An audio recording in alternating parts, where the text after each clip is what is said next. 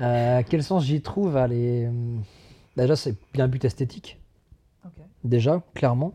Parce que c'est des motifs que je trouve beaux. Que je trouve beaux et j'aime. euh, Enfin, donc j'ai envie de les faire connaître.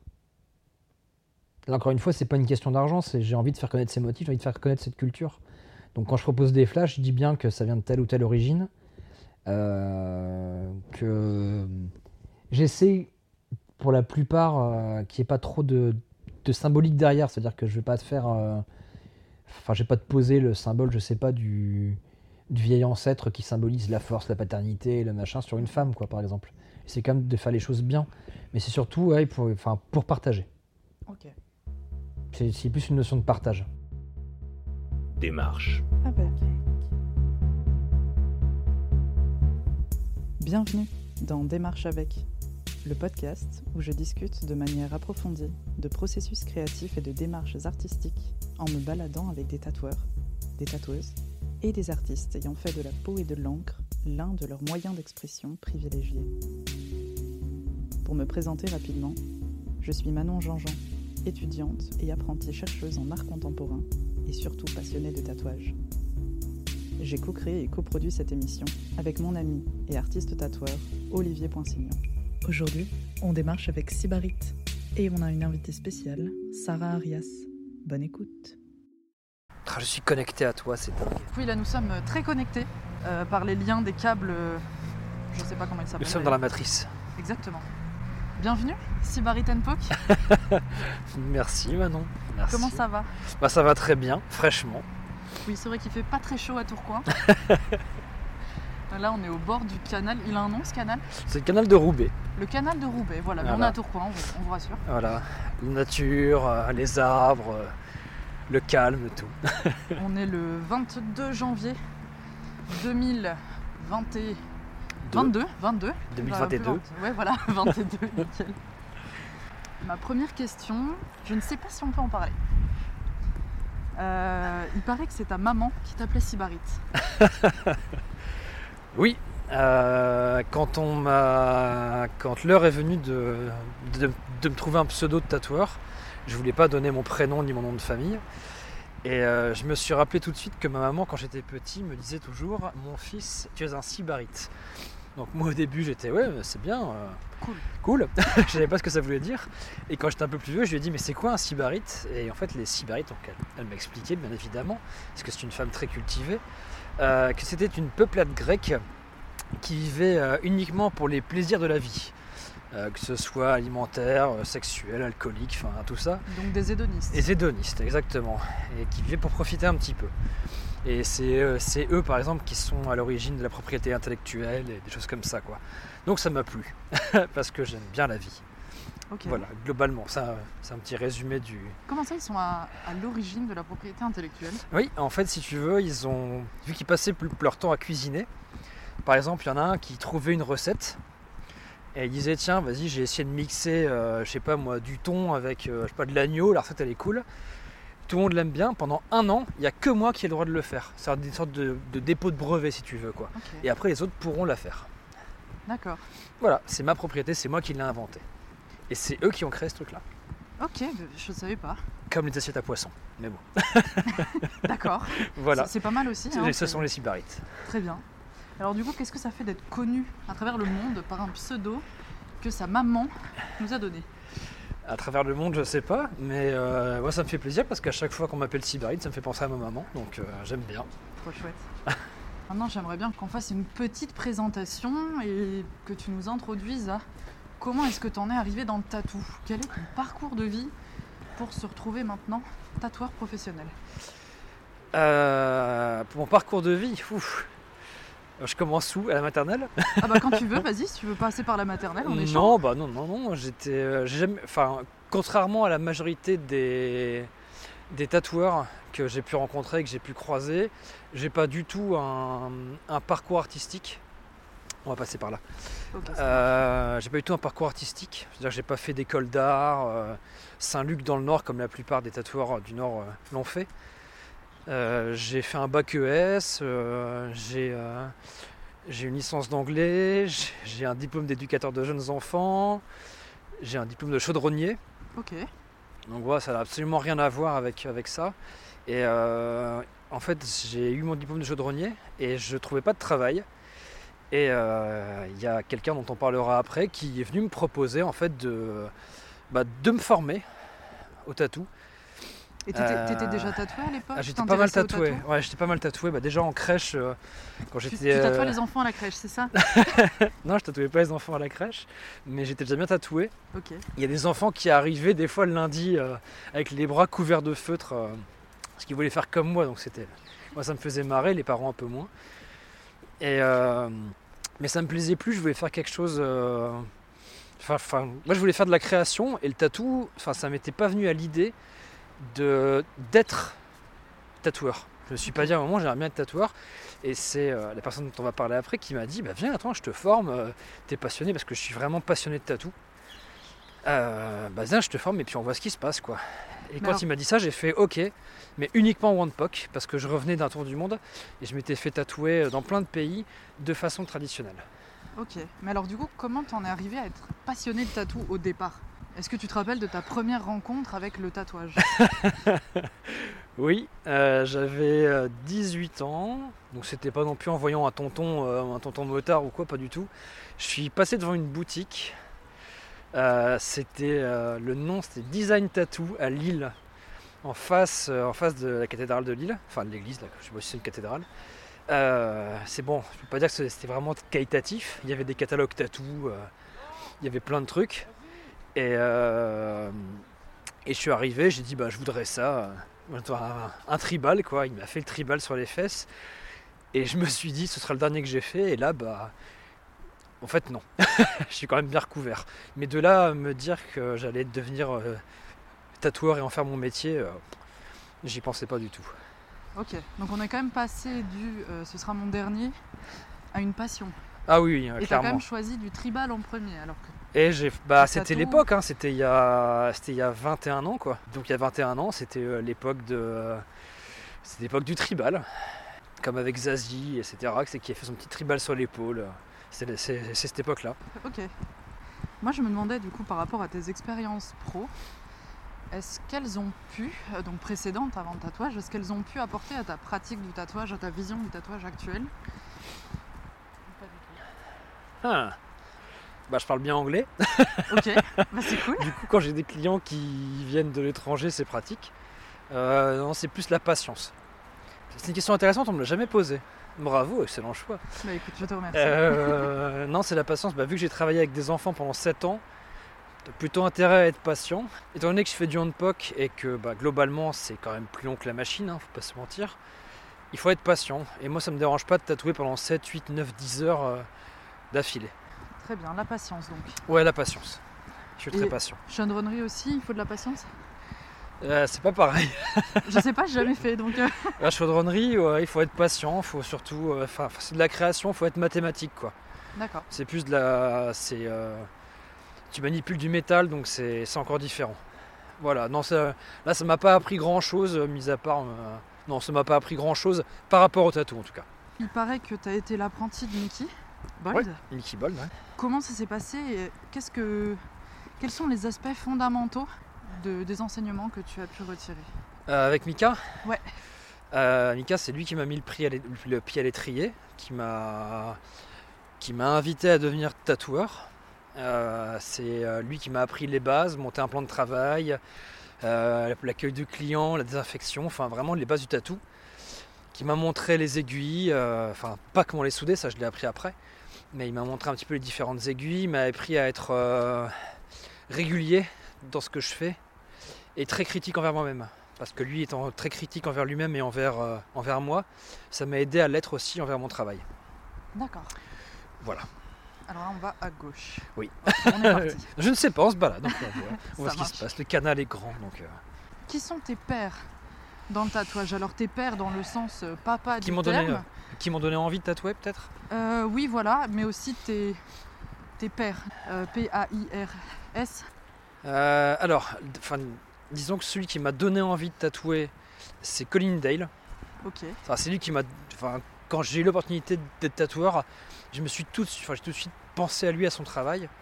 donc c'est un type, Colin, qui est, en, qui, est à Copenhague. Alors du coup, oui, j'ai une question qui arrivait bien plus tard, mais on y va. qui est Colin Dale? Alors, Colin Dale, c'est un grand monsieur. Je l'appelle l'archéologue tatoueur parce que c'est c'est un très grand monsieur. Il fait du tatouage nordique. Euh, c'est grâce à lui que j'ai découvert tout ce qui est runique, euh, euh, des choses comme ça. Les, c'est ça, les runes, les runiers, les symboles, les, toute la symbolique runique, bien avant la série Viking.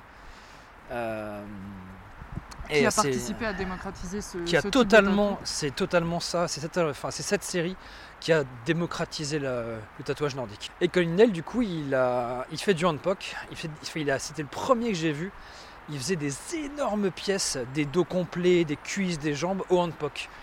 Et moi, ça m'a, ça m'a bluffé. J'étais bluffé. Je me disais, que, comment c'est possible, sans machine, de, faire des pièces aussi grandes, aussi propres? Tu tatouais déjà à l'époque ou pas?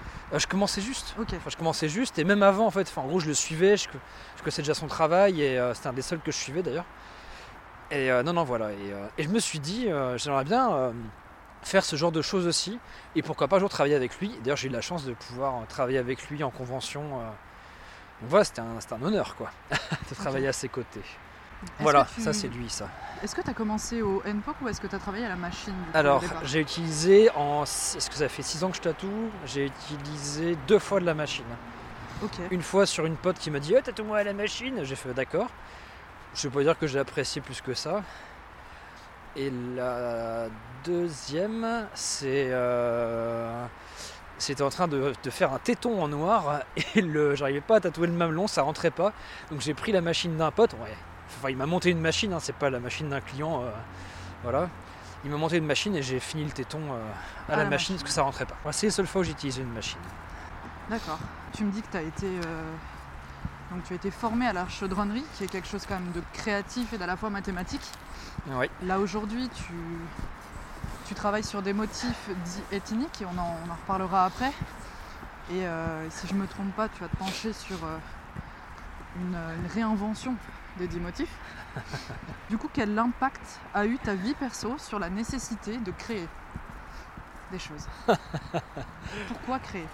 Euh, Je peux pas forcément dire que j'ai des parents qui sont créatifs. Moi, je suis issu d'une famille de, de juristes. Donc j'ai pas de papa peintre, euh, maman dessinatrice ou potier ou quoi que ce soit. Mais par contre, mes parents m'ont toujours. Enfin, j'ai des parents qui ont la bougeotte et qui font plein de trucs. Que ce soit les voyages, que ce soit la lecture, enfin la découverte de plein de choses. Et ils m'ont donné ce, virus de. Bah, c'est un virus, une maladie, hein, je sais pas, de pas pouvoir se poser. Toujours vouloir faire des choses. Euh, tiens, là j'ai un moment de libre, bah, tiens, je vais apprendre ce truc là, je vais. C'est. Enfin, à chaque truc que tu entreprends, le faire à fond. Le faire à fond et tout faire pour te former, pour euh, bah, pas pour être le meilleur dedans, parce qu'il y a toujours meilleur que soi. Quelque part dans le monde, euh, comme dirait. Je crois que c'est Mika qui disait ça. Quelque part dans le monde, même quand tu es très fier de ce que tu as fait, sache que tu as un gamin de 5 ans qui fait mieux que toi. Ok. il a raison, il a raison là-dessus. Maintenant que je suis tatoueur, je me dis que ce serait quand même dommage de, de rester sur les acquis, d'arrêter de, d'arrêter de dessiner, de créer. On peut pas dire que je suis, un, enfin, je suis un artiste. Moi, tu me demandes de dessiner un loup, un phare ou une voiture, je serais incapable de te le faire. Je suis pas. Euh, ou alors tu ferais du vrai ignorant. Ouais, enfin, je ferais l'ignorant art, mais bon, moi ça me parle pas, genre de truc. C'est pas un truc qui est. Enfin, l'ignorant art, je trouve ça un peu facile. Mais bon, ça, c'est un avis personnel. Très bien. Euh, non, c'est plus, même si c'est sans doute compliqué, hein, je dis pas, enfin, je dénigre pas, moi ça me parle pas du tout. Euh, par contre, tu n'as pas de maîtrise technique particulière du, euh, dessin, dessin figuratif? Non, en figuratif, je suis une brêle. Puis en plus, c'est pas un truc qui me parle. Du coup, j'en ai très peu sur moi en tatou. C'est pas un truc qui me parle, même euh, en termes d'art à proprement parler. Je suis pas fan de ça. Par contre, tout ce qui est symbole, ça, ça me passionne. Je suis passionné de symboles, de symbolique. Qu'est-ce que ça représente? Où ça va m'emmener? Là, par contre, voilà. Et je suis très fort en géométrie. ok. voilà. Bah, les fameux mathématiques. Du coup. Globalement, oui. Ok. Alors, une petite question. Euh, d'après toi, les tatoueurs, artistes ou artisans Ça dépend lesquels. Ok. Pourquoi? Euh, bah, Ça dépend ce que tu veux représenter. De... Enfin, après, C'est toi qui avais fait ce merveilleux podcast sur le artiste ou artisan. Il est vrai. Euh, oui, c'est toi. J'avoue, je confesse. Au final, l'art, ça dépend de chacun. Quand on fait un résumé du truc. Ouais. Ça dépend de chacun. C'est-à-dire que toi, tu peux considérer que là où on marche, le graphe qui est à gauche ou à droite, c'est de l'art.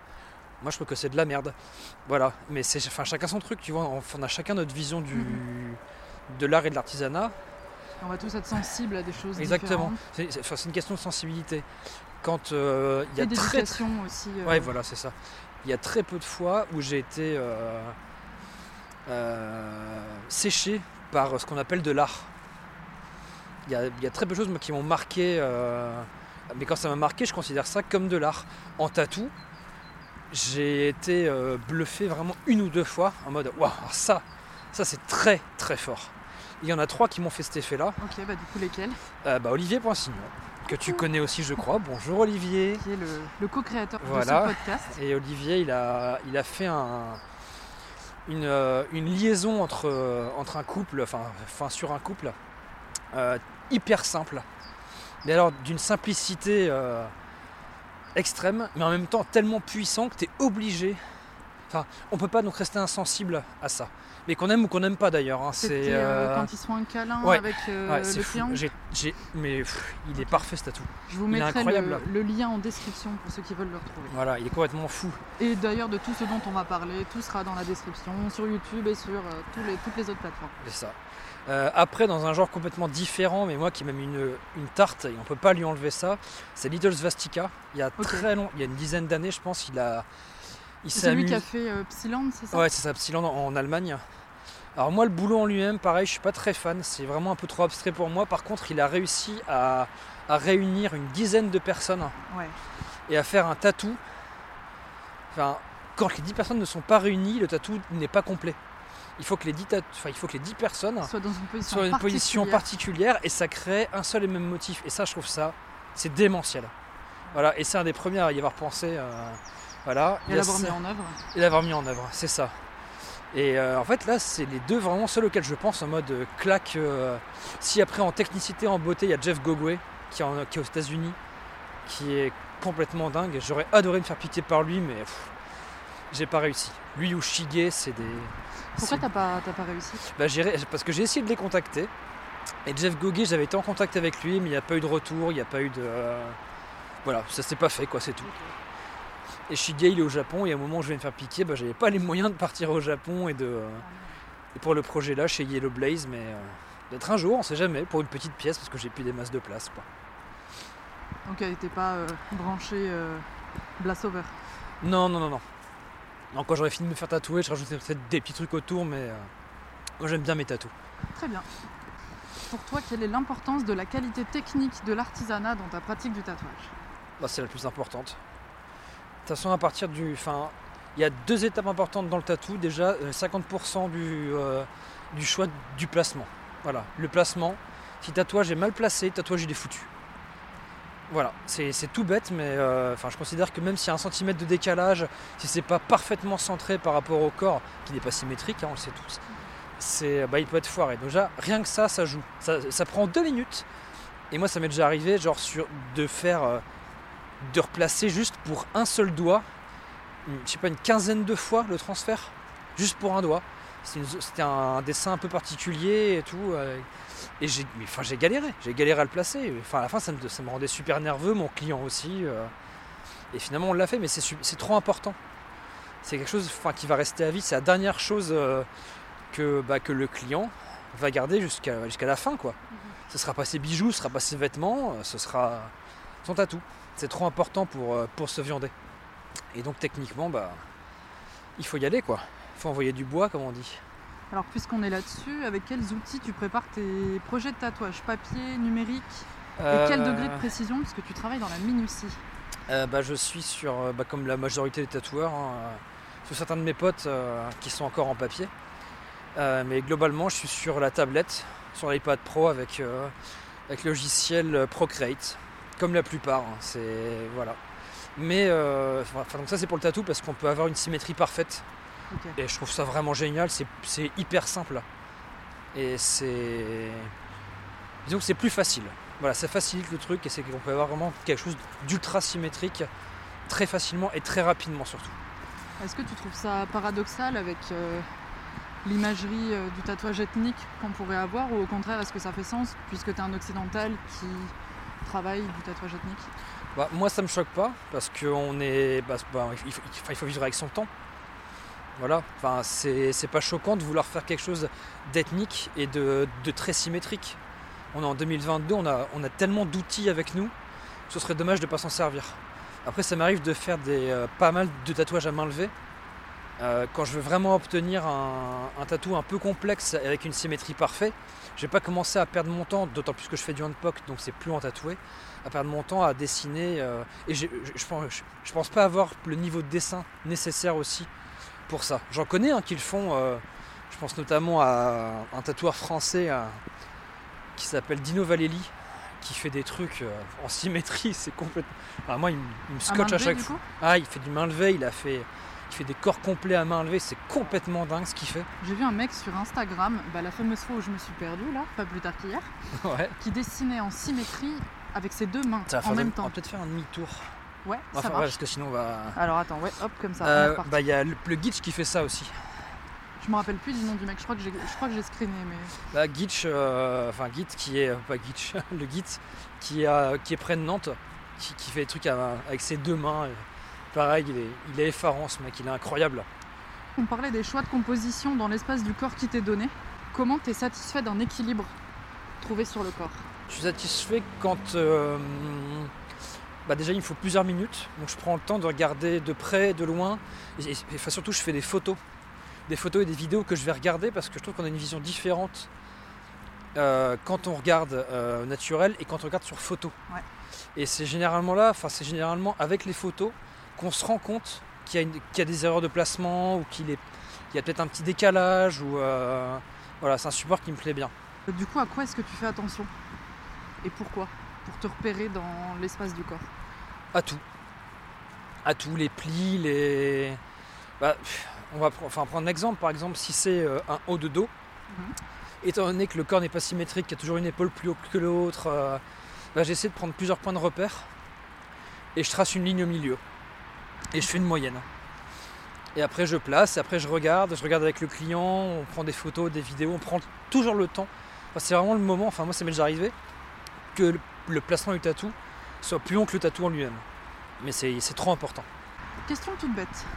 Pourquoi le NPOC euh, Parce que le voyage. Alors, qu'est-ce qui s'est passé avec ce voyage, voyage euh, J'ai eu la chance de, de, de, beaucoup voyager, notamment un gros voyage pendant un peu plus d'un an, où je suis allé, euh, je suis allé en Australie, en Nouvelle-Zélande, au Japon, quelques pays d'Asie. Et dans tous les pays où je suis allé, je me suis fait tatouer. Et la plupart de façon traditionnelle. Donc en Thaïlande, c'était euh, au bambou. Euh, j'ai fait. Donc du N-tapping euh, Non, attention caca. Oh là oui, effectivement, merci. Ça tu pourrais l'enlever ou pas d'ailleurs, c'est marrant. euh, non, c'est pas du hand c'est le bambou en fait en gros. Donc c'est une longue tige, tu sais, et puis tu viens taper comme ça. Le hand tap, c'est plus tout ce qui est Nouvelle-Zélande. Ok. Nouvelle-Zélande, euh, certains pays d'Asie. Je me suis fait tatouer au Tebori au Japon, enfin choses comme ça. Et quand euh, j'ai eu l'opportunité de commencer à tatouer, quand Mika m'a proposé de devenir tatoueur, j'ai dit tout, enfin, tout de suite c'était ok mais à la main. Je veux pas faire de machine parce que les tatouages qui m'ont plus marqué, c'était ceux faits à la main, de façon traditionnelle. Il y avait un impact, euh, que ce soit physique ou émotionnel, qui était bien plus important qu'à la machine. C'est difficile à expliquer, c'est une question de ressenti, je pense. Alors, impact physique, peut-être ça peut s'expliquer un peu plus? Euh, Physique, oui, parce que bah, j'avais eu moins mal de façon traditionnelle. Alors que la machine, à chaque fois, ça me, ça me fait super mal. Bah, c'est un tatou après, hein, c'est tout, c'est pas, pas agréable. Mais quand je me suis fait tatouer de façon trad, j'avais moins mal. Globalement, je trouvais ça plus agréable. Le vieillissement et. Euh... Enfin, ça vieillit bien. Puis il n'y a, a pas la machine entre le tatoueur et moi. Du coup, j'avais vraiment apprécié ça. Euh, et donc, du coup, bah, ça m'a paru tout à fait naturel. Enfin, j'ai pas réfléchi, c'était pas de machine. Voilà. Comment ça se fait que tu fais des trucs aussi clean, techniquement? Aussi propre Ah, c'est la chance. la chance ou le travail Bah, non, je m'applique. bah, c'est la patience, enfin ce qu'on disait au, début de l'interview. Mhm. Je, prends mon, je prends mon temps. J'essaie de prendre mon temps et de faire quelque chose le plus propre possible parce que bah, il y a des gens qui vont montrer leur tatou à des potes. Et d'une part, euh, bah, enfin, moi j'aime bien le travail bien fait. Et j'ai pas envie que la personne dise à son, à son collègue, dis donc, euh, c'est de la merde ce que tu portes, là c'est qui qui t'a fait ça? Ah c'est Sybarite Ah bah oui c'est normal. Non, non, mais j'ai envie que quand les gens voient mon travail, que ce soit maintenant ou dans 15 ans, ils disent Ah c'est Sybarite, ah ouais non mais c'est trop propre, c'est trop cool. Euh. Enfin, c'est une fierté aussi de, pouvoir montrer son taf et, qu'on te dise mec j'ai vu ce que t'as fait, bah c'est propre. C'est propre et moi ça me plaît de me dire j'ai fait quelque chose de super propre. Enfin, c'est une satisfaction. Je suis content, tu sais, enfin, je pense que j'ai passé une bonne journée et je rentre chez moi heureux quand je suis satisfait de ce que j'ai fait. Ok. Est-ce que ça t'arrive de tatouer autrement qu'au NPOC Ou hmm. alors avec des techniques plus traditionnelles ça qui induisent une cicatrisation plus aléatoire Non, ça m'est arrivé de tatouer one tap, c'est rare. C'est des gens qui me demandent euh, de le faire, mais c'est assez rare parce qu'ils ont peur de la douleur. C'est vrai que c'est pas agréable. Et la Sika elle est un peu différente. Après c'est plus en remplissage parce que j'ai pas encore la technique, euh, la bonne technique pour tracer à ça. C'est très difficile.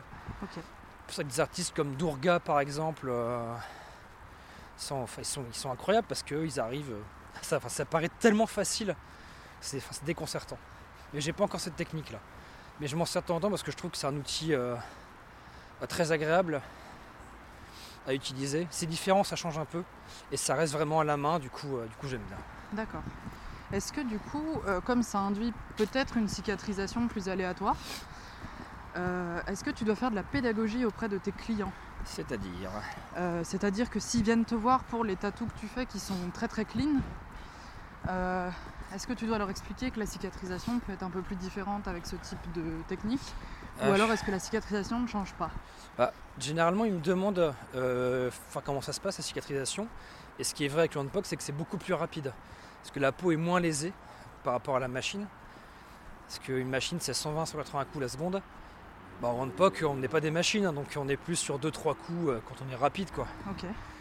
Donc la peau est beaucoup moins abîmée. Du coup, cicatrisation plus rapide et. Euh, bon après, moi ça m'est déjà arrivé de tatouer principalement des potes, hein, généralement. Et euh, même, si, même en y allant tout doucement, j'ai eu des fuses. Euh, bonjour Olivier, c'est mon collègue à Lille. Euh, des fuses absolument délirantes, alors que je bah, je n'ai pas compris pourquoi. J'y suis allé tout doucement et puis ça a éclaté quoi. Mais après, enfin, il y a quasiment tous les tatoueurs ont fait des trucs. Enfin, je connais aucun tatoueur qui a, qui a un parcours parfait. Lui qui a jamais fait fuser un truc. Non, non, évidemment. Ça arrive à tout le monde. C'est pas, des fois, c'est pas c'est pas parce que tu vas comme un gros bourrin, c'est parce que bah c'est tout, c'est comme ça quoi. Quand tu tout avec. Euh, du coup, c'est du hand-tap que tu fais sinon? Euh, pour, l'autre technique Oui, pour l'autre technique. Ah, c'est du hand-tap, ouais. Du hand-tap, est-ce que euh, là il y a une cicatrisation différente Des lignes peut-être moins nettes ou pas du tout? Bah en fait, je te dis, ce que je fais, c'est que je trace d'abord au hand-poke et je viens remplir au, au hand-tap. D'accord. Donc ça cicatrise tout aussi bien parce que c'est pas non plus la peau est pas agressée.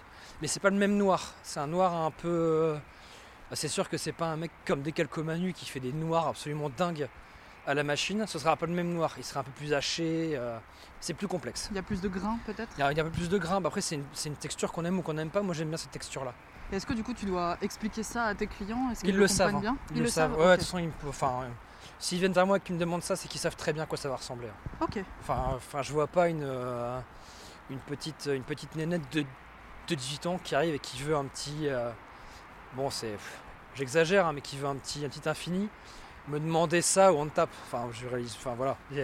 Quand ils veulent un tatou ou on tape, ils savent exactement ce qu'ils veulent. Et ils connaissent. Ils connaissent. J'ai des clients intelligents, donc ça, c'est c'est sympa. Et intéressés. Ce qui est d'autant plus chouette. Ouais. Alors, euh, une petite explication avant la question qui va suivre. Par exemple, un tatouage maori qui a été fait sur euh, les îles concernées par un touriste de façon traditionnelle euh, va peut-être rentrer un peu déçu, euh, admettons qu'il rentre en Europe, de la façon dont cicatrise son tatouage. puisque voilà, il a été fait avec des méthodes traditionnelles, donc c'est peut-être moins précis que d'autres techniques. Je ne suis pas bien placée pour le savoir, du coup tu me diras. mais donc, est-ce que ta clientèle, enfin, comme ta clientèle vient vers toi pour ton style ethnique, est-ce qu'ils sont plus indulgents par rapport aux potentielles erreurs techniques alors, que bon, tu fais quand même un travail très très précis. c'est marrant parce que, globalement, mon travail, enfin, on me le dit, du coup, je sais pas, c'est pas pour me la péter ou quoi, mais je sais qu'il est propre parce qu'on me le dit. Mais ça m'est déjà arrivé, enfin, j'ai notamment une cliente, ça m'a un peu surpris au début, qui m'a dit Je veux que ce soit éclaté. Comme si ça avait été fait à l'arrache dans une tribu. Euh, donc, moi, ça me, j'ai un peu de mal avec ça, mais pourquoi pas Donc, j'ai fait vraiment ça, pas à l'arrache, hein, parce que c'est pas possible, mais j'ai fait ça. Euh, enfin, je me suis pas autant impliqué, mais parce qu'elle voulait vraiment un truc euh, comme si ça avait été fait avec une aiguille en bois dans la pénombre. Euh, enfin, encore du feu, quoi. c'est ça, exactement. C'est ce qu'elle voulait, c'est ce qu'on a réussi à obtenir. Du coup, c'est marrant, mais globalement, non, ils savent très bien que c'est propre, quoi. Et tu, enfin, là, donc tu disais qu'un gars euh, qui fait ça dans une tribu, il sera peut-être déçu. Globalement, ils savent, enfin, les gens savent quand même ce qu'ils font. C'est-à-dire que quand ils, j'imagine, j'espère, que quand ils se font tatouer dans une tribu, ils savent très bien que ce sera pas super propre. Enfin, qu'il y aura des petites retouches, des, et ça fait partie aussi du jeu. Enfin, moi, j'ai eu la chance et l'honneur de me faire euh, piquer par euh, Apo Wong Od, qui est la vieille tatoueuse que tout le monde connaît normalement euh, dans les montagnes aux Philippines. bon, le tatou, il est. On va pas dire qu'il soit super beau, quoi. Mais c'est mon plus beau. Sur moi, je trouve. Enfin, c'est.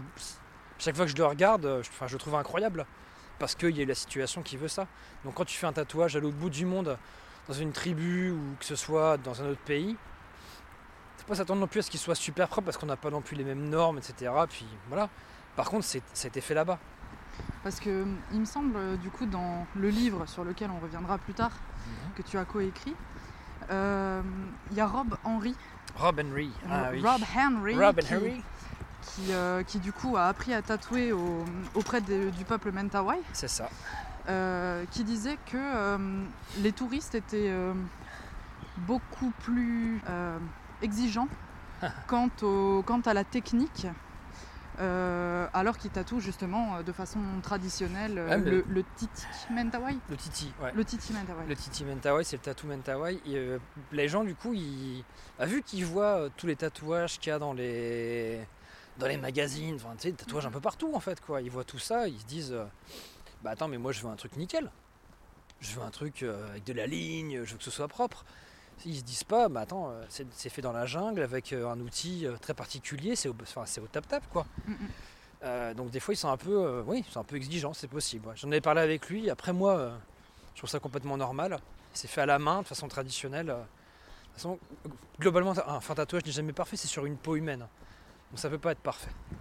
Mais du coup, les, toi, tes clients sont relativement éduqués par rapport à ça et tu t'as pas de pas de difficulté? Non, j'ai aucune difficulté. Ils sont très ouverts. Ils sont très ouverts, ils sont. Ah, bonjour le canard.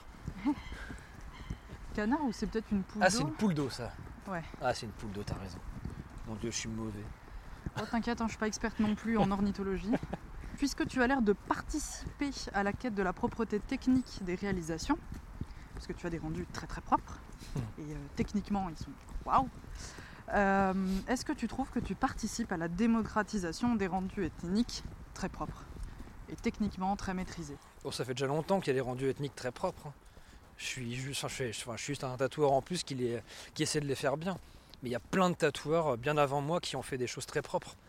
C'est juste qu'il y a eu euh, cette nouvelle mode de faire des tatouages schlag, c'est-à-dire des tatouages en mode prison où tu fais des trucs dégueulasses parce que c'est cool. Moi je trouve ça complètement aberrant. Un tatouage c'est censé être propre et qu'il soit ethnique, fait à la main ou pas. C'est censé être propre, c'est censé être beau visuellement que ce soit dans les tribus où ça représente quelque chose de très fort, euh, comme, euh, bah, comme un, trophée de tête, ou chez certains de tête, etc. Les tatouages sont bien réalisés, c'est pas fait, c'est pas fait à l'arrache, quoi.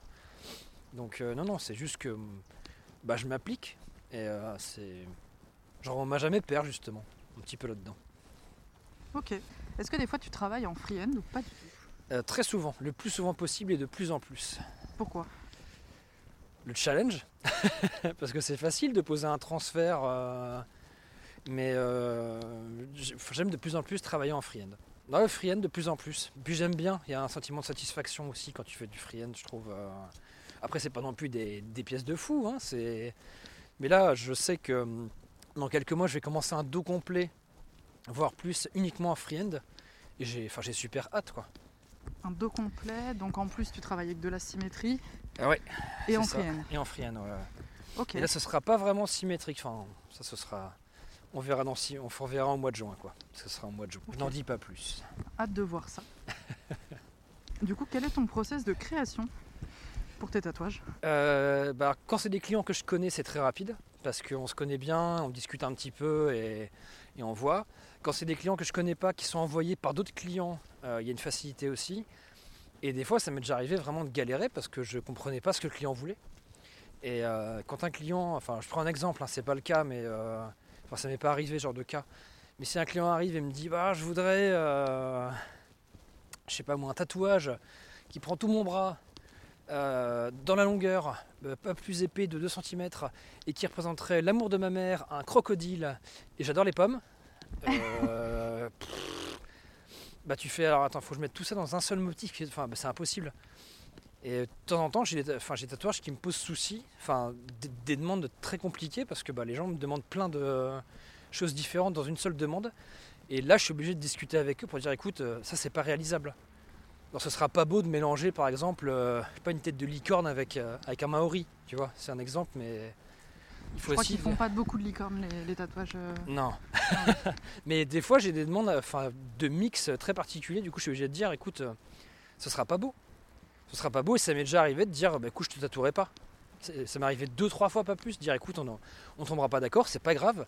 Il y a quelqu'un qui arrivera sûrement à te faire ça, mais moi je vais pas te faire quelque chose que je trouve moche. Ce, serait, ce serait contre-productif et, euh, et oui, j'ai pas envie de faire quelque chose que je trouve moche, quoi, simplement.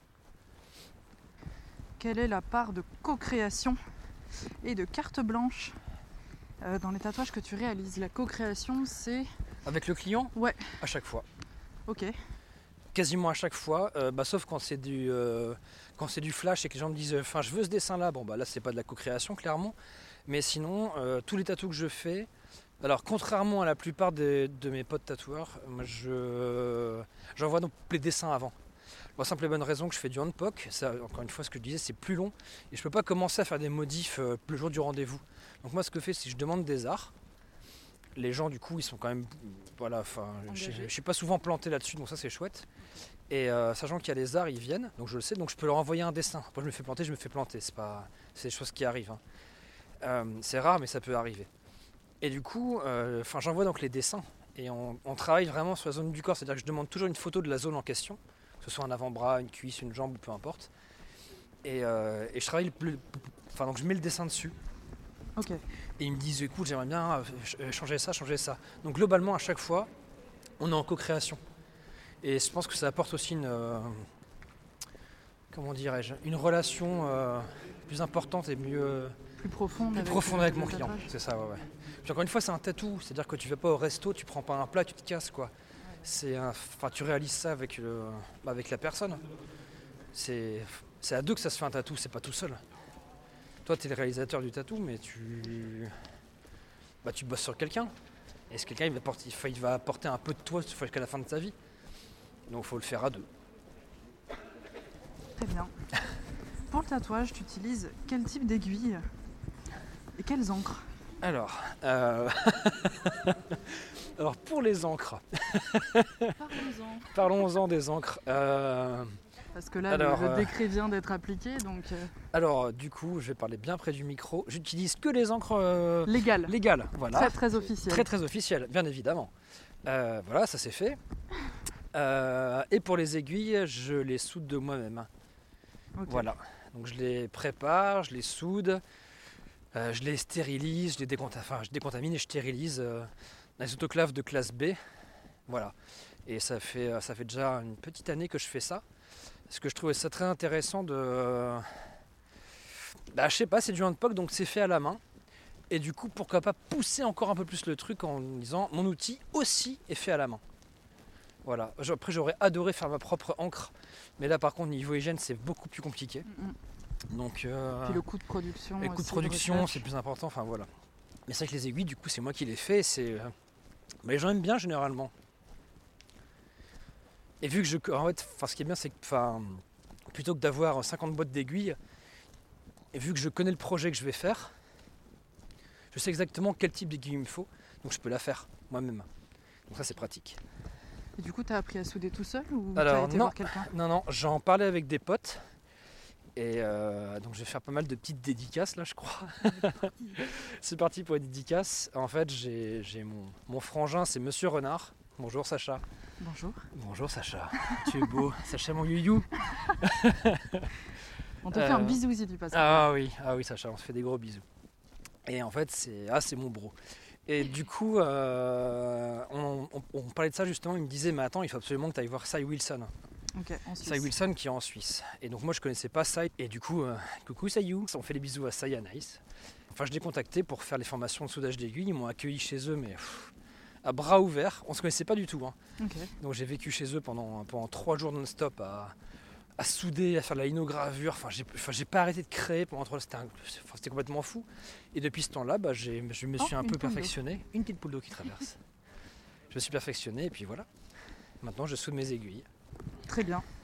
Alors, comment vieillissent les tatouages au N-Poke Très bien. Sauf, pas- sur, sauf sur Olivier. Ok, donc ton fameux collègue euh, de ligne. Ouais. Non, non, mais, euh, plus sérieusement, ils, ils vieillissent très bien. Globalement. Et ça vieillit, enfin, surtout sur certaines zones comme, que je dirais sensibles, comme les paupières, où si tu fais ça à la machine, euh, c'est compliqué. quoi. Ou dans les oreilles. Quoique maintenant, il y a de plus en plus qui font ça à la machine dans les oreilles et ça vieillit très bien. Donc je peux pas dire que c'est euh, le handpoke, on peut faire du handpoke uniquement dans l'oreille, c'est pas vrai. On peut aussi en faire à la machine, mais j'en connais que deux ou trois qui font ça très très bien. D'accord.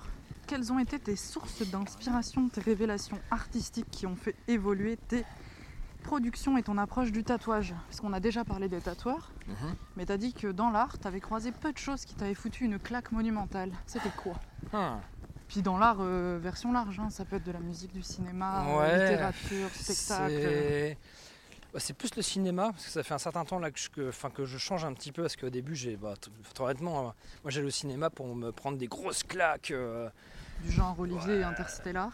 ouais, genre Interstellar, etc. Et là, je suis de plus en plus euh, film de réflexion. Ah, bah, le dernier qui m'a mis une grande tape dans les dents, c'est The Green Knight. Je connais pas du tout. Eh ben, il, est, il est incroyable ce film. Euh, The Green Knight ou, euh, ou Les Bêtes du Sud Sauvage. Merci Cheba. Bisous Cheba. Euh, D'accord. qui est un, fi- enfin, c'est un film absolument, enfin c'est monumental. C'est des, enfin c'est des films qui te mettent des claques, mais pas dans le sens où t'es scotché dans ton fauteuil à cause d'effets spéciaux, mais plus dans le, bah, c'est de l'art visuel. Déjà ça pour moi c'est de l'art. Enfin, un film qui arrive à te faire pleurer, c'est de l'art. Voilà, parce qu'il arrive à te faire ressentir des, des choses, des sentiments, des émotions. euh, ça, pour moi c'est de l'art. J'ai pleuré sur les gardiens de la galaxie. Et là, j'ai pleuré devant, devant euh, moi moche et méchant, s'il te plaît. Donc, euh, bon. est-ce qu'on peut considérer que c'est de l'art? Je ne sais pas. Euh, bah, ça- ouais, ça, il y a le cinéma. En matière d'œuvres d'art, de tableaux, de trucs, euh, pas vraiment.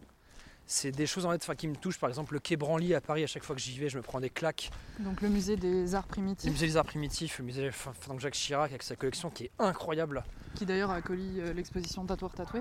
Euh, 2014. Ouais, mais j'y suis pas allé. Ok. Euh, je sais pas je sais même plus pourquoi d'ailleurs, j'y suis pas allé. Attention. J'ai failli mourir dans, et tomber dans le canal. Et du coup, non, je l'ai pas faite celle-là. Mais euh, parce que bah, du coup, je connaissais quand même la plupart des choses qui allaient être, qui allaient être exposées. Mais euh, non, c'est quand je vois des. Je sais pas, c'est enfin, c'est compliqué, c'est plus les statues. euh, c'est enfin, c'est difficile de parler d'art là, tout, enfin, tout de suite maintenant. Ça- Pourquoi ça- bah, Parce que c'est c'est pas des trucs qui me. Enfin, enfin, enfin, ça se vit sur le moment. En parler. Mais, mais tu, tu, te rappelles de certaines œuvres en particulier ou pas vraiment? Alors il y en a une à chaque fois, je sais, enfin, je sais même pas pourquoi, c'était il y a hyper longtemps. Euh, c'était le même jour, j'étais allé au centre Pompidou à Paris. Et euh, c'était alors c'était un truc un peu à la. C'est donc le gars là qui balance les trucs, j'ai perdu le nom là, c'est qui euh, Avec la Euh, boussure là. Pollock. Pollock, c'était un peu comme du Pollock. Et j'ai vu dans le tableau mais 10 000 trucs. Des portraits, des animaux, alors que. Bah voilà, j'ai, enfin, je suis resté fait dessus fonctionner l'appareil de lit. Ouais, et- j'ai- je suis resté bloqué dessus pendant deux heures. Et le premier truc auquel je pense, c'est une, euh, un mannequin, pas un mannequin, une statue qui a la tête dans un seau de ciment. Euh, art contemporain, hein, clairement. C'est le premier truc que j'ai vu en arrivant dans le musée. Au milieu du musée, t'as ce truc-là, c'était cette statue avec la tête dans un seau. Ok. Et j'ai fait, pourquoi c'est quoi ça? Et voilà, ça m'a mis une claque. Je me suis dit, mais c'est. Enfin, parce qu'en fait, ça m'a interloqué. Mais sinon, en termes d'œuvre d'art pure, euh, là tout de suite, non, il n'y a pas quelque chose qui me. C'est plus sur le moment, tu sais. Sur le moment, il y a un truc qui me parle, qui va, enfin, qui va m'apporter des émotions, des sentiments. Mais euh, te dire, ah bien sûr, euh, cette œuvre-là de machin, non. Non, il n'y a pas de. Bah, tu m'en as déjà cité quelques-unes, du coup, hein, des claques même récentes. Ouais, peut-être. Et alors, du coup, moi, je me demandais qu'est-ce qui t'a amené à apprécier visuellement et à représenter du tatouage ethnique et à t'intéresser au symbolique de ces pratiques? Euh... Hmm. bah Déjà le, voyage, c'est-à-dire que vu que je voyageais beaucoup avec mes parents et que euh, bah, j'ai pris goût à ça, au fait de bouger énormément, à chaque fois, bah, tu, ne peux pas donc rester indifférent à tout ce qui est, euh, tout ce qui présente un pays. Par exemple, quand tu arrives en Thaïlande, bah, tu as des symboles qui, qui, te sautent à la tronche partout, c'est complètement dingue. Et euh, du coup, tu te renseignes un petit peu. Donc tu te dis, tiens, c'est quoi ce symbole? Qu'est-ce que ça veut dire? Il est vraiment très beau. Et puis tu vois les gens qui sont tatoués, qui ont ce symbole là, tu fais ok ok, tu commences à te renseigner, puis tu prends un livre et dans ce livre ça parle d'une autre tribu, tu fais ah ça c'est quoi cette tribu? Et bah tiens ils ont aussi des tatouages, et bah tiens qu'est-ce que ça représente? Et ah ils ont aussi ces symboles là, et en gros c'est en principalement avec des lectures. Je, ne sais pas du tout où on va là. Hein. Ok oui moi non plus. un coin sombre et reculé. Euh, c'est non c'est principalement avec les lectures et les voyages que j'ai enfin que j'ai découvert et que j'ai peaufiné tout ça quoi. Et je continue d'ailleurs, hein. enfin j'achète des bouquins euh, bah, presque toutes les semaines en fait. Que tu arrives à lire du coup? Oui, oui, oui, bah, je lis beaucoup. Après donc il y en a que je feuillette parce qu'il y a juste deux trois trucs qui m'interpellent dedans. Et d'autres que tu lis assidûment. Et d'autres que je lis assidûment, c'est ça. Donc tu arrives à te dégager du temps et une organisation pour, euh, pour lire la lecture. Euh, enfin, j'essaie tous les soirs de, de, dessiner un tout petit peu, de regarder un film, parce que j'adore le cinéma. Et euh, donc généralement je dessine pendant que je regarde un film, ce qui n'est pas bien d'ailleurs, je devrais faire une chose à la fois. Et, enfin, j'essaie de lire le soir. Ok. à quel tatouage ethnique ah les débuts en roller sont toujours difficiles. Euh, à quel tatouage ethnique euh, est-ce que tu t'intéresses tout particulièrement et pourquoi? Tous. Non, il n'y en a pas un en particulier qui m'interpelle. C'est en fait ils ont tous leur euh, leur petit truc qui va venir me parler globalement. il faut passer par là. Ok. Là on dirait un, un joueur de flûte qui a un sac à dos. Ou alors un joueur de banjo pété. Ouais, ou un mec qui fait du violon. Et là, c'est un mec qui, qui, a, qui fait, du cerceau? Il fait du cerceau avec ses jambes de côté, ouais. Tiens, pour la méditation. Oh. Et le mantra, c'est Verpim Tando. Intéressant. Ah, ça. Ah, là, je me sens inspiré. Tu te sens inspiré? Est-ce que tu veux l'avoir avec toi pour le temps de l'interview pour... Tu poses ta main dessus? Je vais pouvoir méditer euh, en même sur l'instant présent. Bien sûr. C'est important, c'est important. Très, très, très. On en parlait tout à l'heure. Alors, nous, on en était à la question à quel tatouage ethnique t'intéresses-tu particulièrement? Tu m'as répondu tous. Tous. Sur le chemin du retour chez toi, puisque là nous sommes fort bien installés dans un excellent canapé, euh, on a parlé des encres blanches, parce que tu fais aussi du tatouage blanc. Oui, de plus en plus. Est-ce que c'est quelque chose qui se fait dans les tatouages ethniques ou est-ce que c'est pour ressembler un peu à de lascar Pas du tout, ça se fait pas. Enfin, les tatouages ethniques sont noirs. Oui. Enfin, globalement, c'est que de l'encre noire. Euh, euh, voilà, il n'y a pas de couleur, enfin très très peu. Euh, le blanc parce que euh, c'est même pas pour ressembler à une scar forcément, c'est qu'il y a un mot. On m'a déjà demandé de tatouer en blanc, j'avais un peu hésité, je l'ai fait une fois. Et euh, quand, la, quand ma cliente, parce que c'est une cliente, m'a dit qu'elle avait adoré, que ça faisait un peu cicatrice et elle avait adoré ça, bah, je me suis dit qu'en fait il y a peut-être, enfin, il y avait peut-être un coup à prendre. Et parce que bah, je connais très très peu de gens qui font du tatouage blanc comme ça uniquement. Il y en a juste une que je connais qui est à Lyon, j'ai oublié le nom, j'espère qu'elle m'en voudra pas. Euh, on te salue si tu passes par là. De quoi? On te salue si tu passes par là. Ça, me reviendra. Non, ça me reviendra, ça me reviendra. Ça marche, je le noterai du coup. Oui. Euh, qui fait tatouage blanc vraiment, vraiment génial. Géniaux. Mais c'est des tatouages, ils sont géniaux. Et euh, du coup, bah, j'ai eu envie d'en faire plus et on m'en demande de plus en plus parce qu'effectivement, c'est moins brutal que du noir et notamment sur le visage. Parce qu'il y a beaucoup de gens qui veulent se faire des tatouages sur le visage euh, parce que c'est un choix. Et, mais ils veulent pas non plus le mettre en noir, ils veulent que ce soit un peu discret. Et le fait de le faire en blanc, bah, c'est un autre truc. Et on leur demande souvent si c'est une cicatrice ou une scar, effectivement. Ok. Parce que les gens ne pensent pas que ce soit possible et réalisable de faire ça en blanc. Ça marche. Alors, pour revenir un petit peu euh, peut-être au, symbolique. Euh, une question d'Olivier. Comment s'est passée la dernière cérémonie du cacao? Ah, le saligo.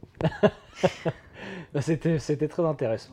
Qu'est-ce que c'est la cérémonie du cacao? La cérémonie du cacao, c'est des cérémonies qui ont lieu en Amérique du Sud, normalement, où euh, il y a tout un exercice respiratoire, euh, divinatoire. Enfin, c'est on, se reconnecte, on, se reconnecte en nous-mêmes. Moi, je connaissais pas du tout, et il y a une asso à Lille euh, qui fait ce genre de choses-là, et je connaissais pas, et donc du coup, par curiosité, je crois que c'était quelques jours après que j'ai parlé avec Olivier, du coup, je devais ou même le soir même, je sais plus que je devais faire ça. Et j'y suis allé. C'était, j'étais un peu sceptique. Euh, d'ailleurs, ils l'ont vite senti. Parce que je suis très cartésien. Donc, euh, je crois ce que je vois et ce que je ressens. Et du coup, euh, vu que c'est du enfin, c'est un cacao pur, du coup, c'est un bon booster cardiaque, hein, clairement. C'était, enfin, c'était très intéressant. Il y a des choses que je veux garder pour moi de, cette, Bien sûr. de ça, mais c'est, enfin, j'aime bien découvrir des choses et c'était une belle découverte. Ok. Et du coup, c'est quelque chose que tu réitères chaque année ou non, juste que tu as expérimenté Non, j'ai expérimenté. Euh, je suis content de l'avoir fait. Après, je pourrais essayer la même chose, je sais pas. Oui, mais alors en Amérique du Sud. Enfin, faire ça vraiment, ouais, directement. Maintenant, je sais ce que c'est. Euh, voilà. Ok. Du coup, quelle est la place du rituel et du cérémonial dans ta pratique du tatou Et si oui, ah. qu'est-ce qu'il t'apporte Ce petit rebond, c'est très Ah, mais tout est pris. Euh, la place du cérémonial, il y a un moment, j'ai mis en place un cérémonial. C'était à Rouen. Euh, où je, je faisais brûler un peu de sauge avant le tatou, après le tatou aussi. Et pas une bougie euh, euh, de la Sainte du Corona Non, pas, pas une bougie de la Sainte Corona qui, qui est à côté de nous. Non, non, enfin un peu de, enfin, un, un peu de sauge pour avoir un petit côté un peu spirituel. Et en fait, la spiritualité, il vient surtout du moment présent avec le client. Ok. Voilà, je trouvais ça vraiment bien de faire ça aussi. Je crois, enfin, j'ai quand même une tendance à croire aux énergies, etc. Euh, les énergies, elles se font quand, as une bonne, fin, quand ça se passe bien avec ton client, et pas besoin de rajouter d'autres choses en plus. Euh. tu le fais quand tu enchaînes les clients et, ou quand tu as une séance. Moi, ça m'est déjà arrivé d'avoir des séances un peu compliquées, notamment une fois. Donc évidemment, je te dirai pas quand et où. Bien sûr. Euh, mais quand le, le ou la cliente sont partis, est parti, pardon, j'étais mais séché. J'étais épuisé, ça m'avait vidé, c'était pas, c'était pas une séance agréable. Euh, même mes collègues euh, ont ressenti une sorte de malaise euh, pendant cette séance. Pendant cette, enfin, pendant cette séance, mais même pas vis-à-vis de moi, vis-à-vis de la personne qui était là. D'accord. Et du coup, là, j'ai, par contre, là, j'ai, on a aéré la pièce, on a, on a pris le temps de, de, digérer un peu, de nettoyer, énergétiquement parlant, parce qu'il fallait le faire. Parce qu'on ressentait vraiment quelque chose. Il avait, enfin, ce qu'on appelle une, une, aura noire. C'était très très particulier. Voilà. Mais sinon, globalement, de temps en temps, quand je tatoue euh, chez Nahari, c'est-à-dire euh, dans mon shop perso, là où on est en fait. Très bien. Euh, là, je le fais par contre. Parce que je prends le temps. C'est-à-dire que je suis avec mon client ou ma cliente. Il y a. Enfin, je prends tout mon temps. En shop, c'est plus compliqué parce qu'on est, on, est plus nombreux. Commencer à faire cramer de la chose, dans... enfin de la sauge dans un shop, c'est plus contraignant. C'est plus compliqué. Il y en a qui aiment pas l'odeur, puis ça Enfin, selon les personnalités, ça parle ou ça parle pas. Là, c'est chez moi. J'ai envie d'amener un peu plus de spiritualité. Euh, ok. Voilà. Mais souvent, il faut, que ce soit naturel. Si je pense pas le faire, je le fais pas. Ok. Voilà, si j'ai envie de le faire, je le fais. Donc instinctif et ouais, c'est instinctif. suivant le besoin. Voilà, je me force pas. Ok. Euh, du coup, qu'est-ce que ça t'apporte de, de, faire ça? Un soulagement? Non, du bien-être. Du bien-être? C'est agréable. Enfin, c'est. Euh, sorte de se sentir bien avec le, avec le moment, ou même après le tatou, parce que la personne qui est venue se faire tatouer euh, chez moi, euh, elle a porté ses énergies, mhm. c'est... On va rentrer dans le mystique, attention. Bah écoute, euh, on est parti. Enfin, elle apporte ses énergies et autres, et bah, des fois j'ai pas forcément envie que ça reste chez moi. Donc j'aère et je fais brûler certaines choses. Voilà, je sacrifie des enfants, des choses comme ça. Nickel. Roux, bien, bien évidemment, de préférence. Ils sont durs à trouver, ceux-là. Et tes clients, ils le reçoivent comment, euh, ce rapport euh, au mystique éventuellement? En général, c'est bien accueilli Tu as eu des retours peut-être positifs aussi de... Bah, étant donné que je fais, enfin, que je fais du handpoke et beaucoup de symbolisme, j'ai la plupart, enfin quasiment la majorité de mes clients sont réceptifs. Ok. Et euh, quand c'est pas moi, des fois c'est eux qui proposent, c'est eux qui me ramènent des trucs un peu particuliers. Trop chouette. Ouais, ouais c'est chouette. J'ai souvent des, des, tout petits cadeaux très sympas, ou des gros cadeaux très sympas aussi. Est-ce que tu as l'impression qu'il y a un aspect performatif dans tes démarches? Hmm. Tu peux développer ou pas la question pour que je ne me trompe pas sur le... Du coup, une, performance, euh, c'est un événement artistique qui a lieu à un moment donné. Euh, vis-à-vis de moi ou vis-à-vis de mon client? Vis-à-vis de toi, de ton client, des deux, vu que c'est indissociable en général dans le tatouage? Bah, Les, les perfs, c'est quand je veux faire une très grosse pièce sur plusieurs jours. D'affilée? Ouais, ça c'est une performance. Par exemple, je pense à, à, des mecs comme Clément ou Thomas, je les salue s'ils écoutent ça. Euh, Clément notamment, parce que c'est. Euh, je pense qu'on va prendre comme exemple Clément. Euh, après, j'en ai plein d'autres hein, que j'ai tatoué sur plusieurs jours, mais Clément, il m'a vraiment marqué, il va continuer à me marquer puisqu'on va on continue à bosser ensemble. C'est quelqu'un qui est arrivé avec un projet magnifique, c'est un hommage à sa maman, qui est kabyle, enfin, du coup, lui est kabyle, donc blond aux yeux verts, etc. Et il veut des motifs d'Afrique du Nord. Blond aux yeux verts, Afrique du Nord, c'est vraiment particulier. Donc moi, je lui ai, enfin, je dit ce que j'en pensais. On a eu vraiment des grandes discussions là-dessus pour aboutir quand même à un projet qui, qui est incroyable parce qu'on lui a fait la gorge, le chest, les avant-bras, euh, que avec des motifs euh, qui sont à la base réservés aux femmes. Euh, donc c'est très particulier. Et surtout, le truc, c'est qu'on le fait sur plusieurs jours à chaque fois, sur trois jours, sur deux jours. Donc physiquement, pour lui, faut qu'il encaisse. Euh, moi, trois jours de, tatou non-stop, où c'est du, euh, du 9h, 17, 18, 20h des fois, euh, bah, c'est crevant. Hein. Mhm. Faut pas se leurrer, c'est du handpoke. c'est très fatigant. Donc là, il y a un mélange de performance et de. on se met vraiment dans une bulle avec, avec Clément ou même avec d'autres clients comme ça. Mais vu que là, je parle de lui, et ça se passe très bien. Ça se passe très bien. À chaque fois, on essaie vraiment de, de créer de l'émotion dans le tatouage. C'est vraiment ça le truc. Ok. Comment est née l'idée du livre Tatouage ethnique, mode ou ancrage, réflexion sur la circulation des pratiques culturelles traditionnelles? Alors j'ai reçu un mail quand j'étais à Rouen, il y a maintenant... Bah, ça doit faire trois ans, un peu plus de trois ans je pense, que le projet il a, il a débuté. C'était le, livre, le livre est sorti l'année dernière. Le livre est sorti l'année dernière et on a mis deux ans à l'écrire. Du coup, c'était il y a trois ans. En fait, j'ai reçu un mail d'une certaine Sarah. Sarah, on te fait des bisous. Et tu seras intégré dans, cet épisode. Voilà, on t'entendra après. Donc Sarah Arias, donc qui m'envoie un mail. Euh, je pense que ça, va la faire sourire que je raconte ça. Euh, ce mail me disant Salut, je suis passé devant la boutique euh, Obscurum à Rouen. j'ai vu ce que tu faisais. Je sais pas si j'ai envie de me faire tatouer, mais j'ai envie qu'on discute. Et euh, moi j'aime bien ce genre de mail là, donc je, lui ai dit ok, vas-y, go, vas-y, on va boire un café euh, ou une bière, peu importe, euh, au, café juste en face. Et on s'est vu, je crois, peut-être dans la semaine, je sais pas exactement. Et je suis quasiment persuadé qu'au bout de trois quarts d'heure de discussion, alors qu'on se connaissait pas du tout, on était tombé d'accord sur le fait d'écrire un livre à deux. Ok. Voilà, je sais pas comment ça s'est fait exactement, ça s'est, enfin, ça s'est goupillé dans, dans, une discussion absolument passionnante sur le sur le tatouage ethnique et la, façon dont je voyais euh, l'appropriation culturelle à travers le tatouage. Et euh, elle qui voulait écrire un livre aussi par rapport à ça. Enfin, elle voulait écrire un livre, elle voulait euh, partager un peu tout ça et on est tombé d'accord. Et puis bah, c'est comme ça qu'est né ce projet, ce magnifique projet. Tu avais déjà eu l'idée d'écrire un livre Moi, je voulais déjà écrire un bouquin, ouais. Ok. Je savais pas trop parce que j'ai j'ai une to-do list depuis que je suis. Bah, plus je grandis, plus j'ai une to-do list. Donc je voulais faire plusieurs choses hein. dans mes voyages. Je voudrais, enfin, je voulais faire du surf déguisé en Père Noël à Sydney. Euh, le jour de Noël, je l'ai fait. Je voulais me faire tatouer au Tebori au Japon, je l'ai fait. Je voulais euh, brasser ma propre bière, je l'ai fait. Je suis brasseur amateur. Euh, je voulais faire un enfant. Voilà, j'ai enfin donc ça c'est mon œuvre d'art ultime. C'est l'or quand tu entendras ce podcast, quand tu auras 18 ans. Je suis très fier de toi on te fait des gros bisous aussi. On te fait des gros bisous aussi. Et, euh, et je voulais écrire un bouquin. Parce que je me suis dit que c'est quelque chose qui pourrait rester aussi. Et je trouvais ça intéressant de partager une réflexion euh, qui peut pas à certaines personnes qui peut-être ont la même.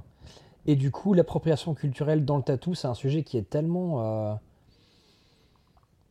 imbriqué et important dans le milieu du tatouage actuellement que bah, ça crée des, des débats, ça crée des violences, ça crée des passions.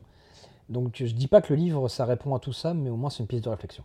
Il donne certaines bases en tout cas pour pouvoir se forger sa, sa, propre réflexion. C'est une piste de réflexion. voilà. Enfin, c'est pas la solution ce bouquin, clairement. Mmh. Hein. Euh, mais il ne prétend pas l'être d'ailleurs. Il ne prétend pas l'être. Non, c'est vraiment une base de réflexion avec euh, différents, euh, différents intervenants qui très, parlent de ça également. Peut-être. En tout cas, pour l'avoir lu deux fois. je, tu l'as lu deux fois ah Oui, je l'ai lu deux fois et il va falloir une troisième parce que j'ai pas du tout tout intégré tellement les concepts sont riches. Mmh donc en termes de réflexion que tu as pu avoir avec Sarah Aria, la fameuse co-autrice de, ce livre. Ah, disons que c'est elle qui a. Le livre, il est, enfin, c'est vraiment elle qui l'a écrit en, dans sa globalité parce que moi, je travaillais. Euh, enfin, à l'époque, c'était une période où vraiment où je bossais énormément parce que c'est le moment où il fallait que je me fasse un nom, donc je n'avais malheureusement pas trop trop de temps accordé au livre. Enfin, pas le temps que j'aurais aimé lui accorder. Du coup, moi, je me suis occupé vraiment de tout ce qui était euh, interview, photo, etc. Euh, globalement, il faut rendre à César ce qu'il y a à César. Le, livre, c'est vraiment Sarah qui l'a, écrit, euh, pas en entier, mais le plus gros du boulot, c'est elle qui l'a fait. Donc, il faut vraiment lui. Enfin, ça, c'est important de le préciser. On te rend les lauriers, on te les offre. Voilà, Sarah. C'est pour toi, la couronne est à toi. Et moi, je suis le, co-auteur et je suis ravi d'avoir pu participer à ce projet. Euh, voilà, simplement. Du coup, par rapport à toutes ces réflexions, euh, moi, je me demande à quelle conclusion est-ce que tu es arrivé au jour J de cet entretien, puisqu'évidemment tes réflexions peuvent évoluer, sur les sujets suivants. L'appropriation culturelle, c'est quoi?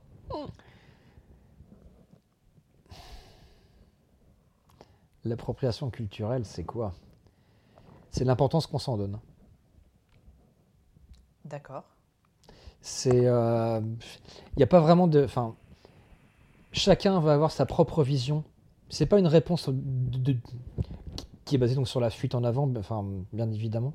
C'est, euh, enfin, pour en avoir parlé, mais avec énormément de monde, avec plein de tatoueurs, avec des, sociologues, avec plein de monde, chacun a sa vision. Avec des clients, euh, même avec des gens qui m'ont euh, qui m'ont insulté sur Instagram euh, sur Instagram ou sur les réseaux ou par mail ou même. Euh, bah non, c'est tout d'ailleurs. C'est pas mal déjà.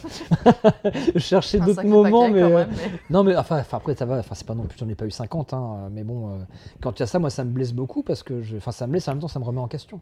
Parce que je me dis, il y a forcément une part de vérité dans, dans leur réaction et, et j'ai envie de comprendre pourquoi ils réagissent comme ça. Et du coup, bah, à chaque fois, ça, enfin, donc, ça fait réagir et c'est un L'appropriation culturelle, c'est chacun voit ça un peu différemment. Donc il n'y a pas vraiment de définition d'appropriation culturelle. Moi, je le vois comme. Euh, comment comment est-ce que tu le vois? Ça dépend. Enfin, ça dépend quel type d'appropriation. Enfin, je pense qu'il y a différents types d'appropriation culturelle. Parce que moi, s'il y a un truc que j'ai pu comprendre du livre, c'est que l'évolution des cultures est mouvante et perméable les unes aux autres. Voilà et que sans cette perméabilité, mhm. euh, il n'y a pas d'évolution.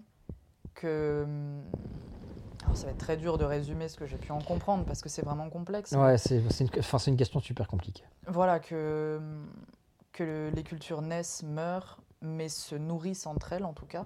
Mhm. Euh, bah. Et que, que, que l'évolution de, de, toute culture là où elle est, elle est souvent liée à d'autres qui ont laissé leurs traces d'une manière ou d'une autre, dramatique ou non. Pour te résumer le truc un petit peu, enfin donc je vais essayer de, de construire dans ma tête la réponse que je vais te faire. Il faut partir vraiment de là-bas, c'est-à-dire euh, tout ce qui est la colonisation.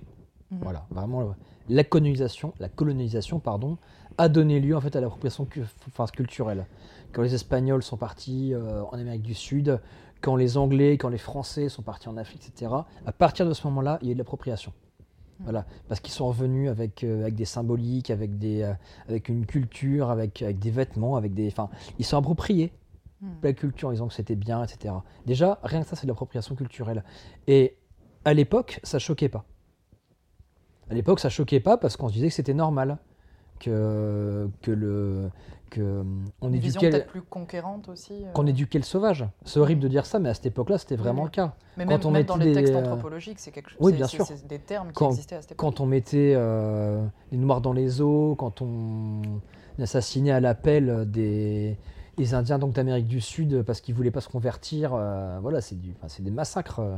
Donc quand j'entends une certaine Madame Valérie P, pour ne pas la citer, qui est, qui est femme politique, qui dit que le le colonialisme, c'est pas un crime de guerre, enfin, c'est pas un crime contre l'humanité, ça me fait doucement marrer. Euh, enfin, tout ça pour dire qu'il faut déjà donc remonter un petit peu et que maintenant on a ce recul et, euh, cet intellect pour comprendre en fait, enfin, dans ce qui a pu se passer. Et, euh, et du coup, bah, c'est dans l'ère moderne dans laquelle on, on, est, on peut, enfin, je me suis un peu perdu dans ma réponse. Je suis désolé, c'est vraiment très complexe à, à définir. On vit dans un monde où il y a eu tellement justement d'apport de, ce colonialisme et de, de tous ces mélanges de cultures que c'est compliqué de dire que c'est de l'appropriation. Après, donc, il y a des thèmes bien précis où c'est de l'appropriation quand tu as, par exemple, enfin, c'est, je, prends un exemple un peu à la con, hein, je suis désolé, quand tu prends Madonna, euh, je sais pas moi, qui va se déguiser, euh, enfin, qui va avoir un tribut, enfin, euh, un costume euh, berbère, ou je sais plus exactement, ça avait marqué l'opinion politique, ça avait fait un scandale. Bah, pourquoi est-ce que Madonna, une blanche américaine euh, aux yeux bleus, met un costume berbère? C'est complètement mm. con. Euh, bah, c'est l'appropriation culturelle. même moi, dans ma propre pratique du, du tatou, c'est quelque chose qui m'est revenu très souvent. et d'ailleurs, je pense qu'on en reparlera après. On peut, de toute façon, c'est un, mm-hmm. un, sujet important. C'est moi en tant que tatoueur, je me considère comme un tatoueur ethnique, et encore ethnique, c'est un mot qui est super compliqué, on va dire traditionnel. Euh, on m'a souvent demandé certains motifs très particuliers. Et justement, ça fait partie des questions. Euh. Oui, j'imagine. Euh, certains motifs très particuliers. Au début, enfin très honnêtement, hein, j'avais pas ce recul. Quand je, quand j'ai commencé le tatou, j'avais pas ce recul de réflexion, me disant attends, attends, attends, attends, ce que tu es en train de faire là, c'est pas bien. Mm. C'est pas ta culture, c'est pas toi, tu es un blanc, euh, genre, homme, bourgeois. Euh. Enfin, cette réflexion-là, je l'avais pas avant. Et là, tu es en train de tatouer euh, un motif Peul ou un motif Amazir ou, euh, et tu n'en as rien à carrer. Tu étais dans, dans l'admiration du motif J'étais dans, j'étais dans l'admiration du motif, je voulais faire plaisir à mes clients, ça clairement aussi, hein, il y avait de ça mm. aussi, j'avais du mal à dire non au début. Et il s'est passé un truc, j'ai tatoué sur une, sur une cliente un, un ensemble de motifs, donc ça crée vraiment une pièce unique. C'est un tatouage dont je suis très content, d'ailleurs, enfin, toujours j'en suis très content, ma cliente aussi. Et, euh, mais il y a, y a plusieurs motifs dedans de différentes cultures, c'est un, un, mélange ethnique. Et euh, tout se passe bien, je le poste, j'ai que des bons commentaires, et il y a, y a un graffeur, un graffeur canadien, qui a repris ce tatou et qui a repris la photo pour en faire un mur. Il a graffé ce truc-là euh, sur un mur, il a fait, euh, il utilisait donc mon tatou, donc moi j'étais super flatté, parce que c'est quand même une source d'inspiration pour un graffeur euh, balèze d'ailleurs, mm. donc c'est cool. Et là j'ai commencé à avoir une avalanche, mais vraiment une avalanche, hein, de messages d'insultes, de, de menaces, de choses comme ça, me disant que j'étais un, j'étais un, une saloperie de colon, pour résumer un peu le truc en mode avec des mots doux et sans être vulgaire. Et moi, je comprenais pas. Et ça a été super brutal pour moi. J'ai dû couper Insta, j'ai dû couper euh, les réseaux sociaux, peut-être pour me cacher un peu en mode, mais enfin, enfin qu'est-ce qui est en train de se passer, mais pour réfléchir et pour comprendre pourquoi est-ce que bah, je me prenais autant de réflexions de haine euh, sur la tronche. Et en fait, j'ai compris après. Il m'a fallu du temps parce qu'au début, j'étais en mode, ouais, bah, c'est pas grave parce que j'ai des potes euh, qui, ont, qui ont des origines amazighes qui me disaient, mais non, mais ce que tu fais, c'est très bien. Ça permet aussi à cette culture de, bah, de rester. Tu... Enfin, donc je me renseigne. Donc je connais la, enfin, une majorité quand même des symboliques, je les fais pas à l'arrache. Il y a quand même une réflexion, il y a une recherche au niveau des ouvrages que je peux posséder euh, qui est importante. Mais je me mets aussi à la place des, euh, des gens qui habitent là-bas et qui n'ont pas forcément envie, ou qui n'ont pas du tout envie, euh, qu'un petit blanc comme moi se fasse de la thune par rapport à leur culture. Ce qui est totalement compréhensible. Du coup, il m'a fallu quand même pas mal de temps pour me dire que bah, il fallait que j'arrête. Il fallait que j'arrête de, de, faire des motifs sur des gens qui n'ont rien à voir avec la culture du motif en question. Simplement. C'est-à-dire que le, reproche qu'on m'a fait, c'était de faire des motifs, y compris sur des, euh, sur, des, sur des gens qui ont des origines berbères, etc. Parce que moi-même, n'étant pas berbère. Euh, ce à quoi euh, je réponds, bah, je veux bien, mais moi, c'est des clients qui viennent me voir en me disant qu'ils trouvent personne pour le faire. Est-ce que c'est une raison dans ces cas-là pour abandonner le projet? Et vu que c'est un hommage, parce que généralement c'est des hommages à leur famille, mm-hmm. des hommages à leurs origines, vu qu'ils savent que je le fais correctement, que derrière il y a quand même une recherche et que euh, bah, je suis pas en mode full pognon, moi, je suis pas en train de leur demander 3000 balles pour une pièce. Euh, il y a quand même une réflexion, c'est quand même. Enfin, je fais pas ça euh, uniquement pour l'argent. C'est-à-dire que je m'intéresse vraiment à la culture. Il y a, il y a ça aussi. Bah, du coup, ça passe beaucoup mieux. Et du coup, enfin, toute, toute cette déferlante de haine, parce que c'était vraiment ça, euh, elle m'a fait prendre conscience quand même du fait que je me trompais dans ma démarche. Je me trompais parce que je faisais euh, du copier-coller de symboles sans vraiment réfléchir à ce que ça pouvait euh, inclure dans une réflexion de, de, de personnes colonisées, colonisées ou dont les symboles lui échappent. Ce que je peux comprendre. Moi, je suis à la base, j'ai du, enfin, je suis d'origine nordique et breton. Euh, bon, il n'y a pas beaucoup de symboles euh, ethniques euh, bretons, machin. C'est vrai que j'aurais, enfin, j'aurais un peu de mal à comprendre qu'un japonais se fasse tatouer ça. Enfin, je vois pas un, japonais donc, enfin, porter le tatouage d'une hermine, tu vois. Enfin, il faut inverser le truc aussi. Donc tout le monde dit oui, mais l'appropriation culturelle, ça va, on boit du coca, on mange des nems, c'est l'appropriation. il faut se mettre aussi à la place des autres. Mm. C'est-à-dire, est-ce que tu penses vraiment que. Voilà. Après, donc il y a, y a l'inverse qui marche aussi, c'est-à-dire que hum, quand j'en parle avec des tatoueurs traditionnels, euh, qui, soient, euh, soient chez Mentawai ou chez Dayak ou dans d'autres cultures, pour pas les citer, euh, ils me disent, chez eux, c'est l'inverse qui se passe. C'est-à-dire qu'en fait, ils se font tatouer que des motifs occidentaux, des bateaux, des encres, tout ce qui est traditionnel américain, et eux, ils mettent de côté, voire ils oublient leurs motifs traditionnels. Parce qu'il y a eu aussi un historique parfois colonial qui a parfois détruit. Même pas forcément, parce qu'en fait, en gros, ils, ils voient l'évolution. Ils voient l'évolution et ils se disent Ouais, mais nous, en fait, en gros, on veut pas rester enfermé dans, ce carcan ethnique. On veut évoluer, on veut euh, s'occidentaliser. Et c'est vraiment ce qui se passe dans plein, plein de pays où ils mettent de côté leurs motifs. Et quand j'en parle, encore une fois, à ces, à ces tatoueurs-là, qui sont, bah, qui sont tristes de voir leur culture disparaître, et, ils sont, euh, et quand je leur demande, moi, si je peux tatouer, parce que c'est ce que je fais maintenant, je demande, ils sont ravis. Pour la plupart, ils me disent, mais oui, mais vas-y.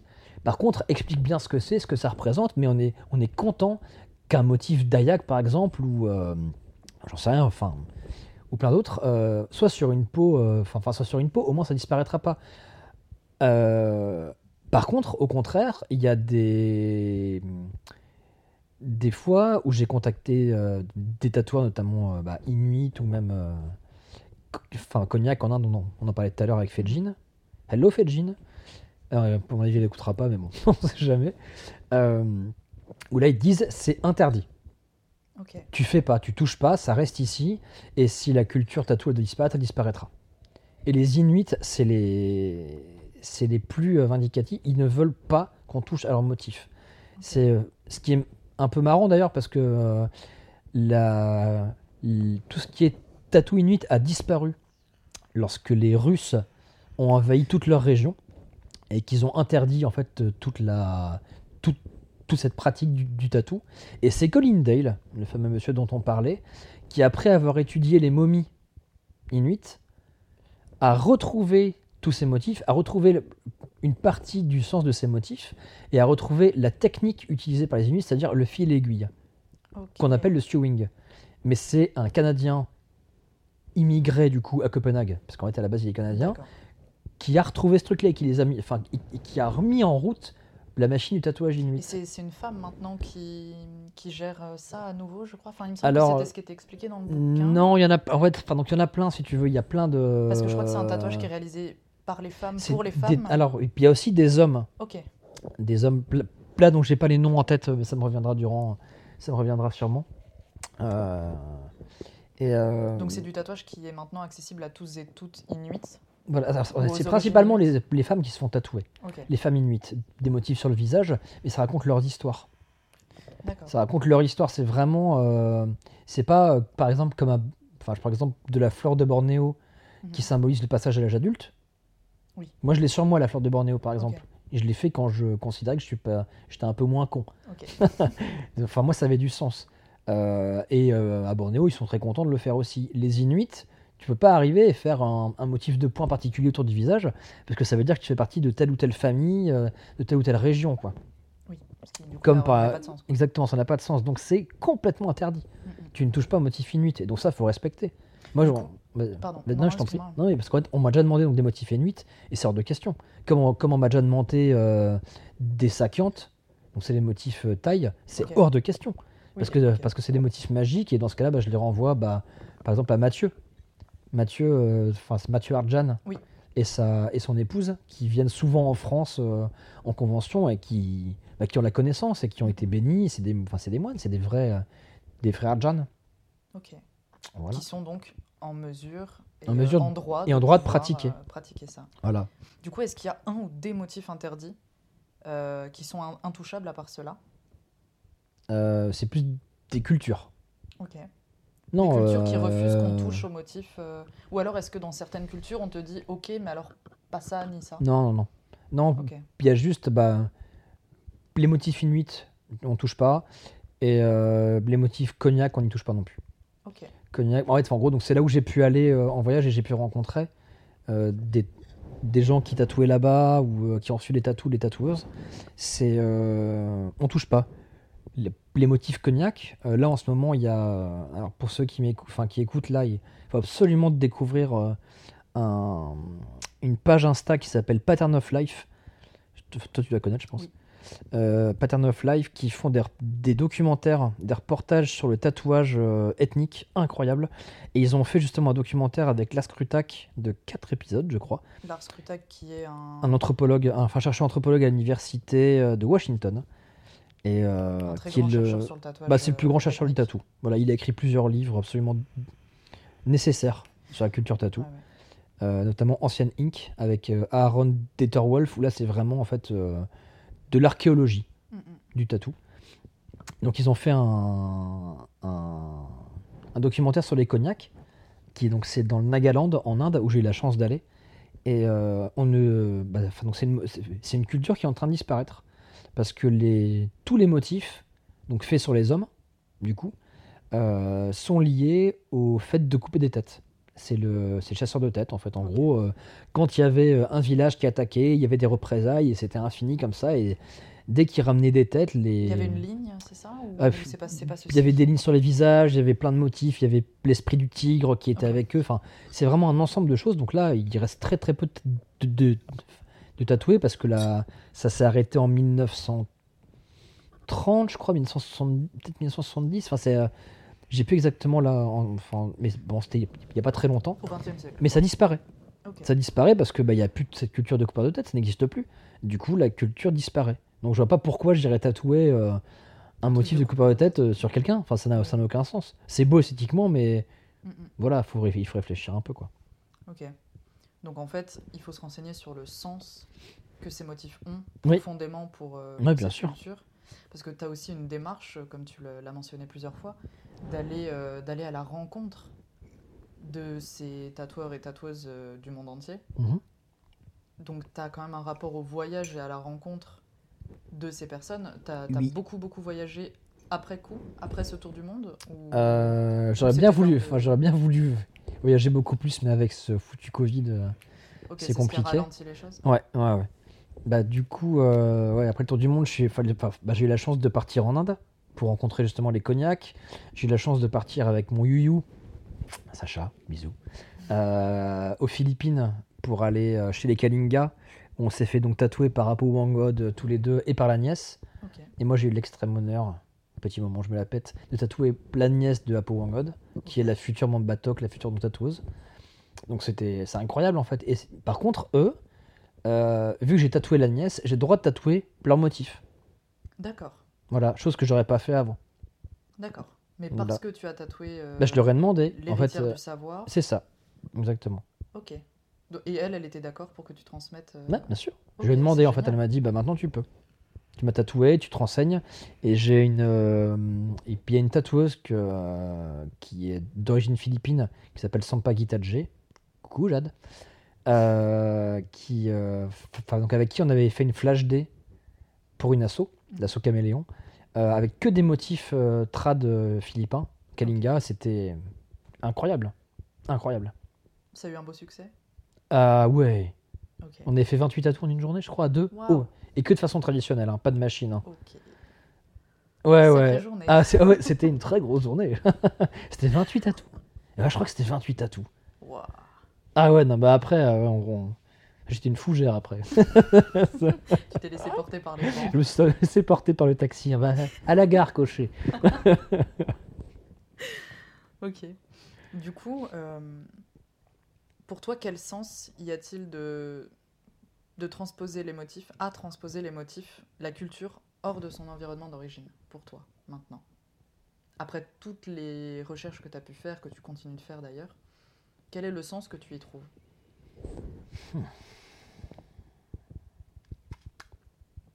Intéressante ta question. Je t'en prie. Euh, quel sens j'y trouve Allez, hum, Déjà, c'est bien un but esthétique. Déjà, clairement. Parce que c'est des motifs que je trouve beaux. Que je trouve beaux et j'aime. euh, Enfin, donc j'ai envie de les faire connaître. Là, encore une fois, c'est pas une question d'argent, c'est j'ai envie de faire connaître ces motifs, j'ai envie de faire connaître cette culture. Donc quand je propose des flashs, je dis bien que ça vient de telle ou telle origine. Euh, que j'essaie, pour la plupart, euh, qu'il n'y ait pas trop de, de symbolique derrière. C'est-à-dire que je vais pas te faire. euh, Enfin, je vais pas te poser le symbole, je sais pas, du, du vieil ancêtre qui symbolise la force, la paternité, le machin sur une femme, quoi, par exemple. C'est quand même de faire les choses bien. Mais c'est surtout ouais, pour, enfin, pour partager. Ok, c'est plus une notion de partage. ça marche. Du coup, pour toi, est-ce qu'on a le droit de tatouer des motifs ethniques? Pas tout le monde. Ok, pourquoi? Quels sont, Dans quel contexte, selon toi, encore une fois, à l'heure actuelle des choses, on peut tatouer des motifs ethniques? Déjà, est-ce que moi j'ai le droit de tatouer des motifs ethniques? La question se pose. La question se pose. Euh, quand moi je pose la question à des tatoueurs traditionnels de différents pays, moi ils me disent que oui, du coup je considère que, bah, vu que j'ai posé la question, que je me renseigne, euh, c'est peut-être pas forcément un droit, euh, j'ai toujours un doute sur le mot. Euh, c'est pas une autorisation, c'est je suis, je commence à être légitime. Voilà. C'est plus une légitimité ah, qu'avant je, enfin, je, je pense que je n'avais pas. Là, je commence à avoir cette légitimité. Mais c'est quelque chose qui m'a qui m'a fait douter à un certain moment de ma, de ma place dans, dans le tatou. Je me pose encore la question de savoir si je suis légitime d'ailleurs. C'est des moments où je trouve pas, d'autres moments oui, ça dépend. Il y a des moments où, je, où- enfin, où je me dis que pourquoi est-ce que je tatoue donc des motifs ethniques? Et pourquoi est-ce que je fais pas un peu comme tout le monde, euh, des petits motifs pour gagner un peu d'argent et que ça plaise aux gens, quoi. Et en fait, en gros, enfin, j'aime tellement ces, enfin, ces cultures-là que j'ai envie, c'est pas un besoin, j'ai envie de les partager. Alors oui, ça me fait gagner ma croûte. Voilà, ça me ramène, euh, ça me paie mon loyer, euh, ça paie l'école de ma fille, euh, enfin, ça me paie la bouffe et tout ce que je veux faire avec, quoi. Et ça me paie mes voyages. Mais euh, ça, c'est avant tout le partage. tes recherches aussi. Ah, ça me paye, ouais, bien sûr. Et enfin voilà, c'est un, ouais, c'est le partage. C'est sur- c'est- c'est surtout ça. Ok. Donc, on a le droit de tatouer des motifs ethniques selon certains critères. Ouais, quand je vois des, des tatoueurs dont je vais pas les citer, parce qu'il n'y a aucun intérêt, euh, qui décident du jour au lendemain de tatouer des motifs berbères, des motifs euh, même nordiques, qui, qui, qui connaissent absolument pas la symbolique, euh, qui se battent, tiens, je vais tatouer des runes ou des motifs un peu plus, un peu plus compliqués, euh, des motifs magiques islandais, alors qu'ils ils ont, enfin, ils ont aucun ouvrage dessus, ils sont pas renseignés, ils savent pas comment le faire, euh, ils savent pas où l'appliquer. Parce qu'il y a des motifs, euh, par exemple le jean faxi, c'est une, euh, c'est une sorte de. Ça ressemble à une svastika, tu sais, c'est un truc ils font quatre fois. Ça se met sur le pied. Et c'est pour le glima, c'est pour un sport de combat, ça te donne de la force. Et c'est vraiment très- très spécifique. Voilà, enfin, c'est dans la paume de la main, ouais. Enfin, en gros, c'est Mm. c'est- c'est un pouvoir. Tu le mets pas sur une épaule, quoi. À moins que tu aimes défoncer des portes. Oui, éventuellement. Non, mais enfin, c'est un exemple. Enfin, sais, euh, Oui, oui, mais. quand tu. Enfin, parce que c'est facile, hein. Enfin, tu vas. de son contexte. Bah, tu vas sur Pinterest, truc, tu, euh, enfin, tu tapes euh, symbole berbère, mm, mm. tu peux te faire un bouc de flash. hein. Ouais. Voilà, si tu entends ça, ne fais pas ça. Oui, surtout. Tatoueur, c'est une mauvaise idée, renseigne-toi. Il y a des ouvrages Il y a formidables. des ouvrages- Certains en PDF gratuit. Voilà. Tu peux trouver des renseignements. Ouais, C'est mais renseigne-toi avant et demande si tu peux les tatouer. Ouais. Voilà, si tu m'écoutes. Bah, c'est c'est la première des choses à faire. En vrai, je trouve ça très chouette d'aller demander l'autorisation aux personnes concernées. Oui, mais personne le fait. d'apprendre. Mais personne ne le fait. Bah, si, toi. Oui, mais bon, Après, moi je le fais, mais bah, j'aimerais bien. Mais je- Non, je crois pas. Enfin, si, c'est possible. Mais euh, enfin, Il y en a forcément, tu vois. Il y a dans, dans les livres, il y a Rob Henry, dont on parlait tout à l'heure, Rob qui Henry? a appris euh, qui n'est du coup pas du tout Mentawai, mais qui a. Non, mais lui, en gros, il a été adopté par un Mentawai. Ok, il a été adopté. Il a des, enfin, voilà, enfin, il, enfin, il a un papa. pas spécifié, euh, mais apparemment, oui, il y avait un. un- il a un papa Mentawai, mais enfin, il a un papa euh, classique, puis après, il a, il a un papa Mentawai, il a, il a vécu là-bas. Il est tombé amoureux de la région, il, a- il a appris à tatouer, il a appris les motifs, et euh, dans, j'espère, peut-être dans quelques mois, années, partir là-bas avec lui. Génial. Voilà. Ça serait formidable. Mais c'est prévu, c'est prévu, on en Ah. parle quand on sait une fois tous les six mois euh, par message. euh, partir là-bas un mois. Euh, bon, avec l'enfant, c'est compliqué à gérer avec la garde alternée, Oui. etc. Mais c'est partir. euh, parce qu'en fait, en gros, il n'y a pas de téléphone. Hein, tu prends pas avec ton Mhm. téléphone GPS. Hein, tu vas, c'est au, au fin fond de la jungle, dans l'île de Sibéroute. euh, mais avant que cette culture ne disparaisse. Alors, c'est. C'est pas un voyage du style euh, Oh, t'as vu, je suis parti découvrir les derniers, le dernier peuple. Non, non, c'est euh, c'est pour moi. Enfin je, enfin, je le fais pour moi. Je veux dire, c'est. Enfin, j'ai pas besoin de partager ça avec quelqu'un. C'est. J'ai envie de me faire tatouer là-bas et de vivre là-bas euh, et d'apprendre en fait. Et pas dire, regarde, t'as vu, je me balade avec une, Ouais, ouais. une plume dans le derche comme eux. euh, Mm, non, ça sert à rien. C'est. euh, Oui, apprendre auprès d'eux et de passer le temps. ce sera une euh, expérience personnelle. Mm. Voilà. Et si éventuellement j'ai le droit de tatouer plein de motifs avec leur accord, ce sera un honneur quoi. Voilà. Je l'ai déjà fait. La seule fois que j'ai tatoué un motif Mentawai, c'était sur un. C'était à Rouen. C'était sur un, sur un client dont la femme était Mentawai. Ok. Et on a eu une, de- une longue discussion. Et en fait, on est tombé d'accord. Et j'ai contacté donc Rob Henry euh, et également euh, Durga, qui, qui s'y connaît très très bien, puisqu'en fait, il est de, il est de Java et il tatoue aussi donc, des motifs Mentawai parce qu'il a voyagé là-bas. Pour, euh, pour savoir si c'était les bons symboles que je tatouais. Et c'était les bons symboles.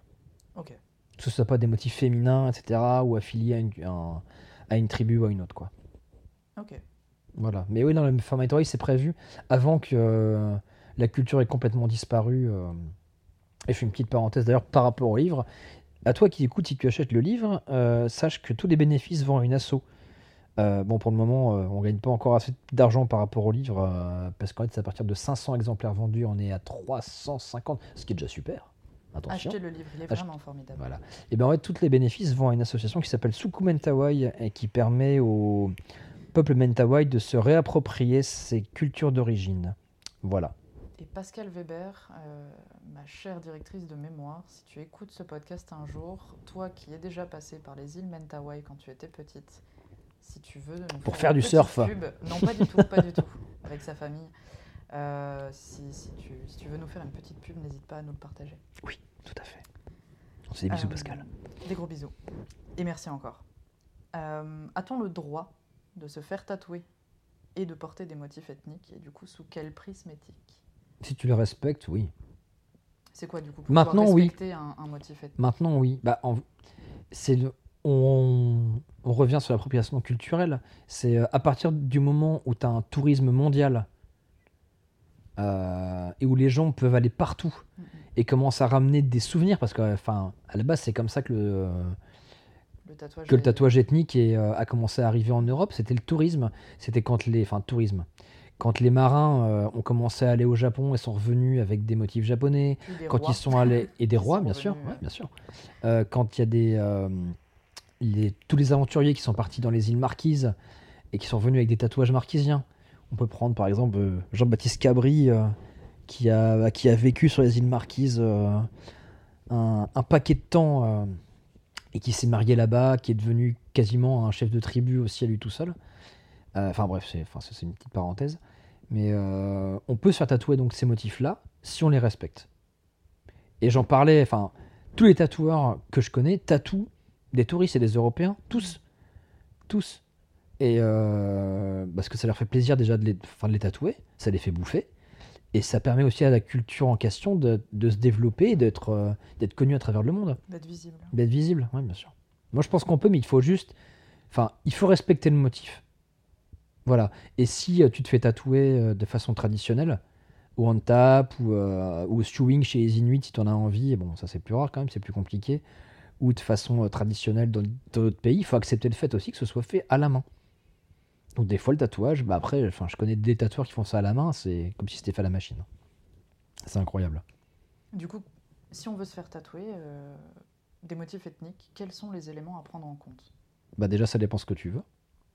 Donc faire ses recherches éventuellement? Voilà, c'est, enfin, tu, généralement, c'est ce que tu veux. Tu vas pas te dire, je voudrais un motif ethnique, mais alors, euh, quoi, je sais pas. Non, c'est pas possible. on peut juste taper motif ethnique, trouver ça beau, aller voir son tatoueur.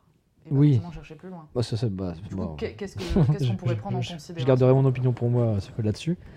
Mais euh, bah, c'est se renseigner. Bah, déjà, si tu as, euh, si as un, un, point intelligent, tu te renseignes. Enfin, si tu pas la connaissance, ce qui est possible, hein, mais est-ce que je respecte totalement, si tu pas la connaissance du motif, c'est aller voir au moins un tatoueur qui s'y connaît un petit peu, qui peut lui te réorienter. C'est-à-dire que moi, par exemple, si on me demande du japonais, c'est niet. Ah, moi, je vais te réorienter vers euh, d'autres mecs que je connais qui font ça très très bien. Enfin, moi, on m'a déjà demandé donc, du réalisme. Enfin, ça m'a, ça m'a, fait doucement marrer. Mm. Quand quelqu'un vient me dire euh, j'adore, j'adore ce que tu fais, euh, je voudrais un lion réaliste dans le dos. Vrai, hein, vrai. Ça m'est arrivé, bah, ça j'ai close de rire parce que je me dis mais t'as vu mon travail? Ah oui, oui. Et donc tu sais que je fais pas du tout ça Ah oui, oui, oui. Bon, ok, ça n'est pas logique, mais c'est pas grave, il a pas de souci. Après, peut-être qu'il part de, de l'image très, très sympathique que les tatoueurs savent tout faire. Peut-être, mais bon, moi je sais pas tout faire loin de là. Et euh, mais non, enfin, moi, je, enfin, je pense qu'on peut tous se faire euh, tatouer donc des motifs ethniques si on respecte le motif, si on respecte le tatoueur et la, et la région et le, et le pays duquel il vient, bien sûr. Après, tu te fais pas, encore une fois, il faut, il faut respecter. Si la personne ne veut pas que, que ses motifs soient tatoués, il faut respecter ça. Ok. C'est quoi le dernier livre que tu as lu? Euh, je suis en train de lire un livre dont j'ai. Euh, c'est. Euh, ouais, Machin et Infamie. un livre. Mon Dieu, je suis fatigué. C'est la fin de semaine. Pas de soucis. comment il s'appelait le bulldog, la Premier ministre de l'Angleterre durant la Deuxième Guerre mondiale? Aide-moi. Ah, euh, Churchill? Ouais, un livre sur la sur l'année Winston Churchill. Ah, ça, un livre sur Winston Churchill. Ok. Euh, J'ai pas mon téléphone donc du coup je peux pas dire. Euh, donc c'est enfin c'est un livre qui retrace les un an où il est arrivé au pouvoir au moment où Londres s'est fait bombarder. D'accord. Voilà, c'est euh, genre Splendeur et Infamie, un truc comme ça. J'ai plus, enfin il, est sur mon lit, je me souviens, bah, me souviens pas du titre, mais il, est très bien. Ça marche. Il est très bien, je l'ai pas encore fini. Et je sais pas si on peut en parler, tu vas me dire. Quel est mm. ton prochain livre? Que je vais lire ou que je. Euh, Les deux. Ah.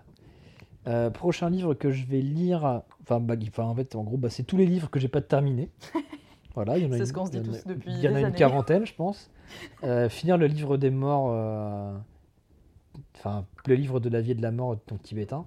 Ça, je veux absolument le finir. Celui dont tu m'as parlé. Ouais. Sur la méditation. Entre autres. Entre autres, Entre autres. pas que. Non, il n'y a, pas que ça. Mais ça, enfin, je te laisse le découvrir. Et euh, le prochain bouquin que je vais écrire, euh, j'en parle pas. Ça marche. ça marche. Je garde ça pour moi pour le moment parce que c'est pas encore, enfin, il n'est pas encore lancé. Et euh, quand il sera lancé, on, en, on en causera. Mais là, pour le moment, c'est encore. à l'état de projet. Ça à l'état enfin, ça à l'état d'ébauche, ouais. Et puis j'ai pas trop le temps pour le moment pour m'y pencher dessus, donc. Oui, tu vas faire ça bien. Ouais, je vais faire ça bien. J'en parlerai quand il sera lancé. Ça marche. Et eh ben, on, repassera euh, par ici et, suivez Sibarit. Comment gères-tu la douleur d'autrui? Alors au début, je, ça me ça m'était très mal à l'aise. Ok, pourquoi? Parce que j'avais pas envie de faire mal aux gens. Ok. Et assez euh, paradoxal quand on tatoue. C'est assez paradoxal quand on tatoue, mais c'est quelque chose. Enfin, après, j'ai des potes qui euh, qui se font mal et qui s'en foutent. D'autres potes qui font mal parce que de toute façon c'est un tatou donc ça fait mal. Hein. Globalement, enfin, j'ai quand même de la chance parce que l'handpoke fait moins mal que la machine. Donc mes clients disent, enfin, généralement, c'est pas la douleur du tatou qui leur fait mal, c'est la position ou c'est le, c'est le bruit qui peut être un petit peu agaçant. Et moi, j'ai pas ce problème de la douleur, enfin, ou alors c'est très très rare. Après, il y a des endroits, euh, quand je tatoue des doigts par exemple, ou des tranches de main, ou des, ou des paumes de main, ou des endroits un peu, euh, un, un peu costauds, là ça fait mal. Mais euh, ils savent pourquoi ils sont là, donc. Euh, ça tient. Bah ça tient. Ils, ils tiennent super bien. Enfin, enfin encore une fois, quand j'ai des clients, euh, ils sont en or, quoi. Ok. Donc j'ai pas trop trop à gérer ce truc-là de la douleur. De temps en temps, bah, quand je fais des, énormes séances et qu'à la fin je sais qu'il me reste une heure ou une demi-heure et que mes clients ils en peuvent plus, là bah, j'essaie de, ne pas faire de pause déjà. Parce que bah, quand tu fais une pause, tu es sûr que la reprise elle va être encore pire. Mais j'essaie d'y aller, enfin je discute beaucoup, je essayer de les rassurer, leur dire que ça va passer, quoi. Mais des fois, c'est compliqué, ouais. C'est rare, mais quand ça arrive, euh, faut rassurer. Voilà, enfin, je sais que ça m'est déjà arrivé de dire écoute, ça fait bah, notamment donc, le nana à qui j'ai fait les énormes euh, pièces euh, ethniques mêlées. ça a duré deux jours. Et c'était une dizaine d'heures par jour. À la fin, elle pleurait. C'était c'était un, un, peu hardcore, quoi, d'avoir pleuré. C'était pas. Mais je, enfin, ce que je disais, c'est qu'il reste une heure de boulot, il reste une petite heure, euh, il faut finir le tatou, tu vas pas revenir pour une heure. Mm. Bah, au final, on aurait très bien pu dire, écoute, on arrête, on arrête, tu reviendras plus tard, mais bon, c'est, moi je trouvais ça, c'est dommage. Pour, pour une heure, c'est dommage, mais après c'est la volonté, quoi. Et elle l'a fait, respect. Enfin, des fois, moi j'ai des clients, ils tiennent, mais, enfin, je crois que j'ai fait une séance une fois de 11 heures sur un mec, quoi. Et la bah, personne. à la fin, c'est moi qui ai arrêté parce que j'ai chanté plus ma main, quoi. Mais euh, lui, il était en mode, il pouvait continuer. Hein, il était 22 heures. Euh, oh, j'étais épuisé, quoi. Et lui, il tenait, il s'en foutait. Il était allongé, il dormait. Normal. Ouais, il dormait. Meilleure sieste. Ah, mais ouais, ouais. Mais j'ai, enfin, j'ai plusieurs clients comme ça. Euh, je l'ai réveillé pour manger, je l'ai réveillé pour le goûter. allez, c'est, c'est, l'heure du goûter. Trop bien. c'est génial. Enfin, vu qu'il n'y a pas le bruit de la machine ou les vibrations. Oui. Quand, quand le son du handpop, parce que tu as quand même un petit ch'tic ch'tic qui peut être, euh, qui peut gêner des fois. Quand c'est, quand ça t'embête pas, tu dors. Hein en plus, je suis pas un bourrin, je sais que je fais, plus mal que d'autres, mais ça fait ça va toujours moins mal que la machine. Ok. Euh, une question que je pose à, toutes les personnes que j'interviewe, normalement, j'en ai peut-être oublié, euh, le rapport à la signature. Souvent, dans les créations, on va les signer. Avec, euh, là, je vois qu'on est entouré de créations diverses qui sont pour la plupart signées. Mhm. Euh, mais dans le tatouage, souvent, on ne signe qu'avec sa patte graphique, mhm. son style, son travail, mhm. souvent. Du coup, comment est-ce que tu fais avec euh, le tatouage traditionnel que tu peux faire qui signe l'identité de ton travail? Quel est ton rapport à la signature? Moi, je m'en fous un peu. Ouais. J'ai pas besoin de me dire euh, il faut absolument que les gens dans la rue sachent que c'est moi. Moi, j'ai juste besoin de me dire que les gens qui portent mon tatou, euh, soient, soit fiers de porter mon travail. Et moi, je suis fier de le refaire. Après, euh, c'est sûr que si, euh, enfin, avoir une patte graphique, là, je pense, enfin, là, donc tout de suite, pour enfin, le premier mec auquel, à qui je pense, c'est Rorschach. Ouais. Coucou Loulou.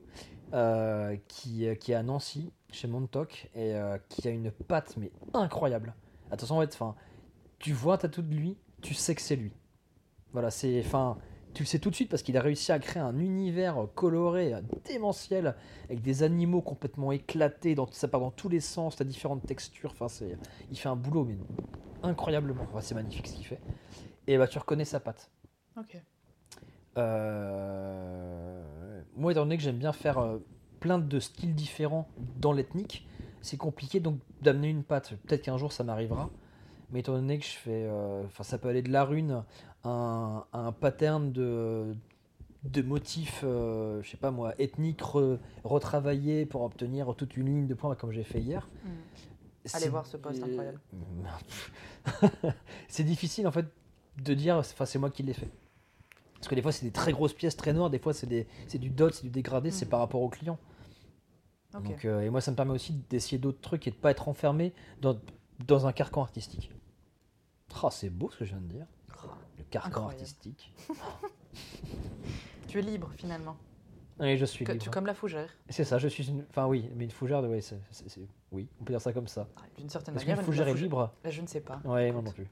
Vous y réfléchirez, vous nous direz en commentaire. Euh, quel est ton rapport au temps dans ton process de création? Parce que tu me dis que le pose c'est quelque chose qui est. Ok. Tu me dis que c'est très lent. Ouais, mais j'ai pas assez de temps. Mais globalement, dans, hmm. dans ma vie, je n'ai pas assez de temps. C'est, euh, il m'a fallu, enfin, paradoxalement, il, il m'a fallu du temps pour comprendre ça. C'est-à-dire que là, je vais avoir 40 euh, ans bientôt, et ça fait 2-3 ans que je me rends compte à quel point c'est, c'est ce qui est le plus important en fait. Voilà, c'est dans le processus créatif, euh, dans le dessin, bah des fois, enfin, quand je rentre de mes journées de boulot, des fois il est, quand j'ai pas ma fille, je finis plus tard, du coup j'en profite, du coup il est des fois 20h, des fois 21h, des fois bah, je rentre, faut faire à manger, enfin c'est la vie classique en fait, faut s'occuper des animaux, faut... Donc je me pose enfin pour dessiner, des fois il est 22h30, 23h, moi je suis crevé de ma journée, je dessine une demi-heure, je vais me coucher quoi. Parce que je me lève tôt le matin pour, pour remettre ça, donc je fais... J'essaie de travailler tout en amont. Donc maintenant, j'ai un rythme de travail qui est un peu différent. Pareil, j'ai mis du temps à, le comprendre. Je bosse une semaine sur deux. En guest en tout cas. C'est-à-dire que je guest à Lille, euh, une à deux semaines par mois. Et sinon, en gros, il y a une semaine à Lille et une semaine de guest euh, dans un shop de copains euh, à Nantes, à Bordeaux, enfin peu importe, à Nancy. Et il y a à la maison, en fait, de temps en temps, parce que je veux que ça reste aussi un, lieu privilégié et un lieu vraiment très spécial. Je veux pas commencer à y faire un, atelier tous les jours, les gens viennent mmh, chez. Parce que ça reste quand même chez moi. Mais j'ai envie que les, ce soit vraiment des moments importants et intenses. Donc, c'est des clients que je connais déjà je vais faire de plus en plus de zones intimes pour les hommes chez moi parce que bah il n'y a pas de gens autour. Moi, on m'a déjà dit j'ai un avec une tatou, mais euh, je veux pas que tu aies de collègues autour. Euh, mm, mm. Parce que je comprends, hein, se retrouver à poil face à quelqu'un, c'est pas forcément évident. Donc, donc ce sera un petit peu chez moi de temps à autre. Et, et le temps, bah, le handpoke, c'est plus long qu'à la machine. Donc ouais, ça prend plus de temps. Quand je vois des collègues qui font les tatous en deux heures, c'est plié, mais des fois je mets 5, 6, 7 heures pour faire une pièce. Mais après, je fais pas des tout petits tatous. Mm, mm. Parce que ça m'est déjà arrivé de faire des tatous, ça me prend, ça me prend 10 minutes, 20 minutes. Parce que je suis, enfin, globalement, je suis quand même assez rapide. Mais on me demande de plus en plus de grosses pièces, donc des fois, bah, je fais du 10 heures, 18, 19, 20 heures, quoi. 7, 8, 9 heures de tatou. Et euh, enfin, j'ai jamais eu de problème sur les clients. C'est plus moi qui suis fatigué qui m'a la main après, quoi. Mais ouais, non, enfin, donc c'est plus le temps qui manque. Il faudrait plus de temps, il faudrait que les journées fassent 30 heures. Pas 24. Ça serait sympa. Ouais. Quel est ton rapport euh, au jeu, à s'amuser quand tu crées? Est-ce que tu hmm. t'amuses quand tu crées? Ça dépend. Pourquoi? De quoi? Bah, Ça dépend du projet. Ça dépend du projet parce que bah, des fois, quand on me. De... Enfin, j'ai eu des projets euh, super intenses euh, c'est quand, enfin c'est par exemple pour un enfant qui est décédé. Là, je m'amuse pas vraiment, tu vois. C'est, euh, je me concentre à 100% dans le pas. Globalement, je suis toujours à fond dans le truc, mais là, c'est encore différent. Je mets vraiment, il y a, une émotion en plus dans la, dans la réalisation du projet, que ce soit le dessin ou le, ou la réalisation.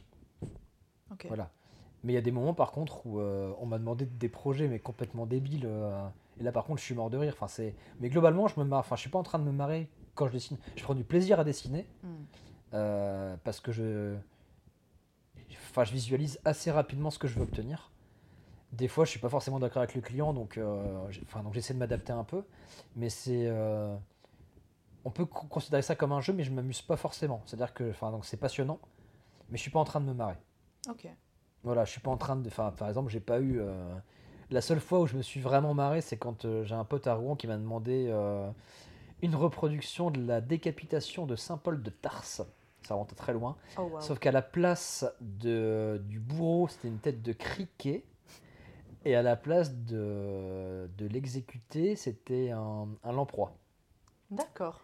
Enfin, c'est donc les potions des profondeurs là, avec leur petite lanterne. Et là, j'ai fait OK.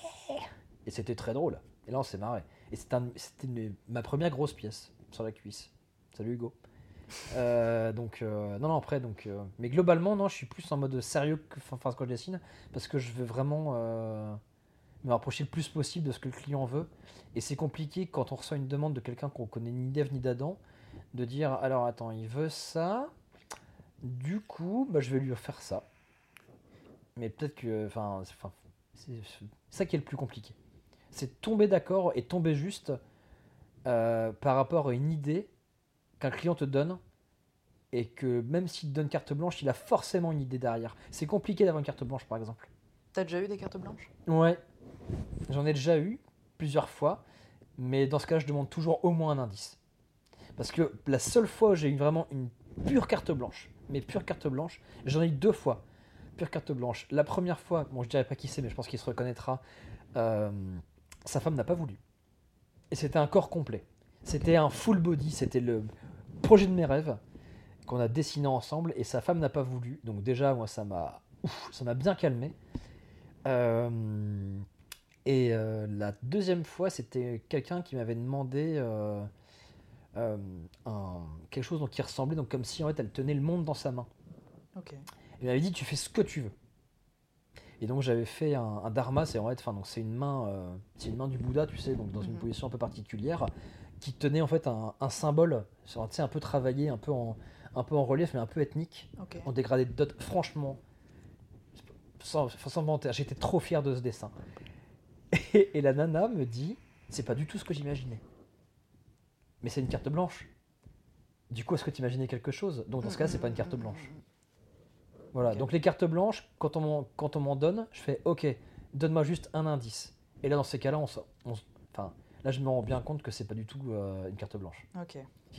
Ta carte blanche pour faire exactement ce que j'aimerais que tu fasses.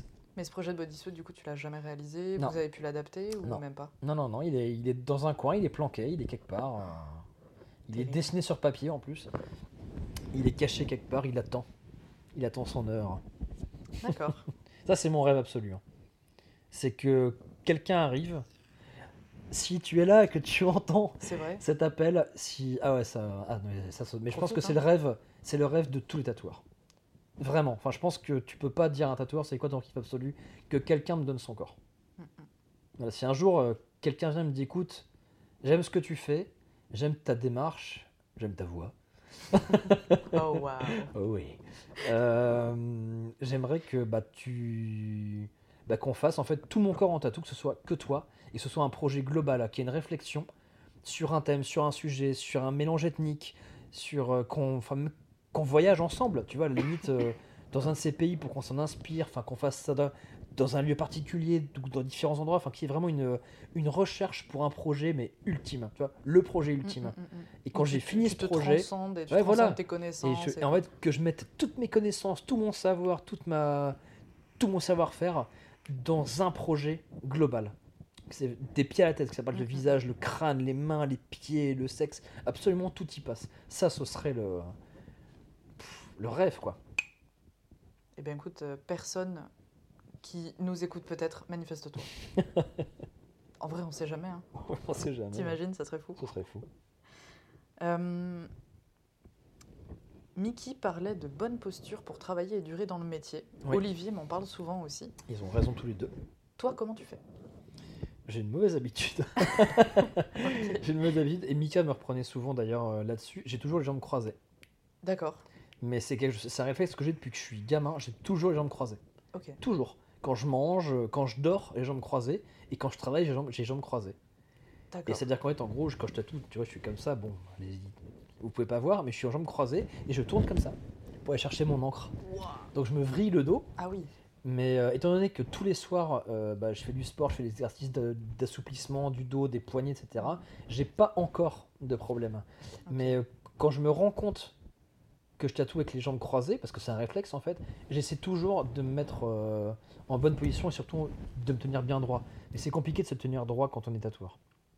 Et d'avoir une bonne posture, il faut vraiment le travailler. Et euh, d'où l'importance, à mon avis, je pense que tu vas rebondir dessus après, d'un plan de travail euh, euh, bien équilibré et bien placé. C'est-à-dire que tu peux pas mettre ton plan de travail à 3 mètres de toi, ta chaise à côté et le, ton client à l'autre bout de la pièce. quoi. Il faut que tout soit réuni dans un, petit cercle intime, en fait, où tu as juste un mouvement à faire avec ton bras pour atteindre le... En fait, en voilà, il faut pas aller chercher ton encre à l'autre bout, la- l'autre bout de la table. Il faut tout placer de façon à ce que tes mouvements soient les plus simples et les plus précis possibles. Du Parce coup, que c'est beaucoup moins fatigant, du coup. pour toi, ce serait quoi les contributions personnelles au guide du bon plan de travail pour tatouer? Ah, l'improvisation.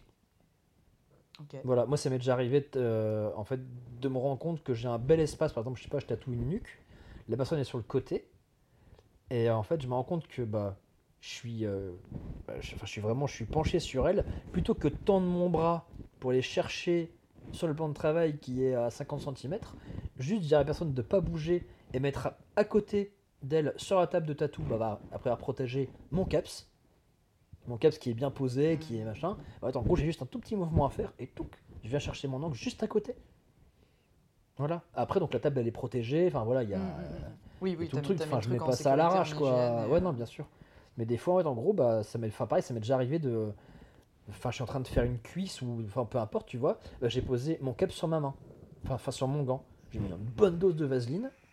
Donc je fais gaffe, bien sûr, à pas renverser ma main. Oui, oui. Mais quand je sais, par exemple, que je dois faire un aplat de noir, je viens prendre en fait, enfin tu sais, donc c'est posé sur ma main gauche, et puis bah je viens, je viens plonger dedans quoi. Et après, enfin, je fais ça, je viens essuyer, en faisant toujours attention à la main, mais j'ai pas ce mouvement à faire. Mm. J'ai qu'à tremper à 2 cm de mon aiguille, quoi. Ça, c'est pratique. Fais juste gaffe au micro qui s'est barré un petit peu. Ouais, oui. Reviens ici, Michel. check, check.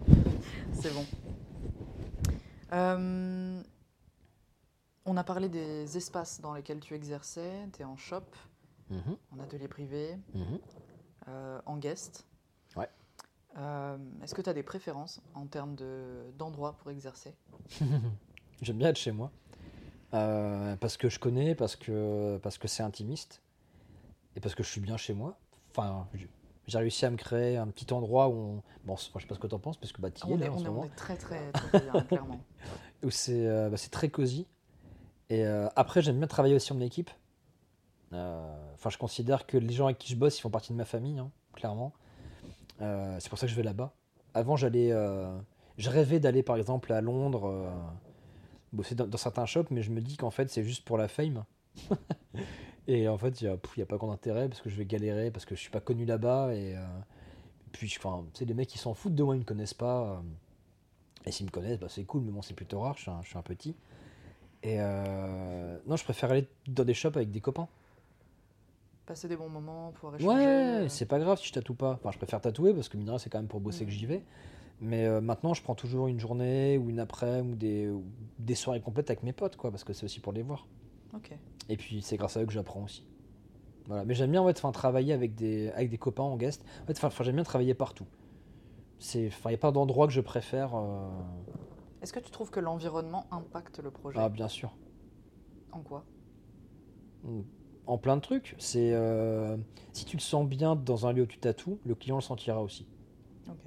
Si tu arrives, que c'est le bordel, que c'est une usine, euh, qu'il y a 15 000 personnes qui t'attendent, que tu es emmerdé tout le temps par des gens qui sonnent à la porte, euh, bah, le client il va pas être bien, tu vois. Enfin, alors que si tu es en shop privé ou chez toi, que tu mets un peu de musique, il y a un petit bâton d'encens, enfin, c'est un, moment à partager c'est euh, quand ton client, parce que c'est des clients, hein, faut pas les oublier, euh, ils payent pour un service. Voilà, on est en train de les tatouer, euh, ils te tu quand même un service de qualité à assurer derrière. Moi, je suis allé faire tatouer dans des shops où l'ambiance a été exécrable. Et ça m'a ça m'a bah, ça m'a embêté pour mon tatou. J'étais en mode bon. Et à côté de ça, j'ai des tatouages qui c'est pas les mieux réussis, mais je me suis tellement marré avec mon tatoueur ou ma tatoueuse ou, ou l'équipe qui était là. Après, on des c'est un moment vraiment, vraiment ludique. Ben, je sais que ce, enfin, ce tatou-là, quand je le vois, euh, ben, il me fait marrer. Enfin, c'est, un bon souvenir. Voilà, enfin, je pense à deux, trois tatous, euh, notamment, euh, ben, je prends un exemple. En fait, enfin, enfin, j'ai fait tout le chest par un monsieur qui s'appelle Xavier Duquesne. Bonjour, mon loulou. Qui est en Belgique, qui est incroyable. Ce mec est incroyable. C'est le, c'est le maître du placement de transfert énorme. C'est un fou furieux. Je te montrerai son travail, complètement dingue. Et il m'a placé un énorme pattern avec des yeux, enfin sur tout le corps. Et il m'a, il m'a, il m'a fait mal. Vraiment, il me fait super mal. Parce que, bah, parce que c'était des journées intenses. Et pourtant, bon, ça ne se dit pas, mais j'ai, j'ai mis de la crème anesthésiante parce que bah, je tenais plus le coup.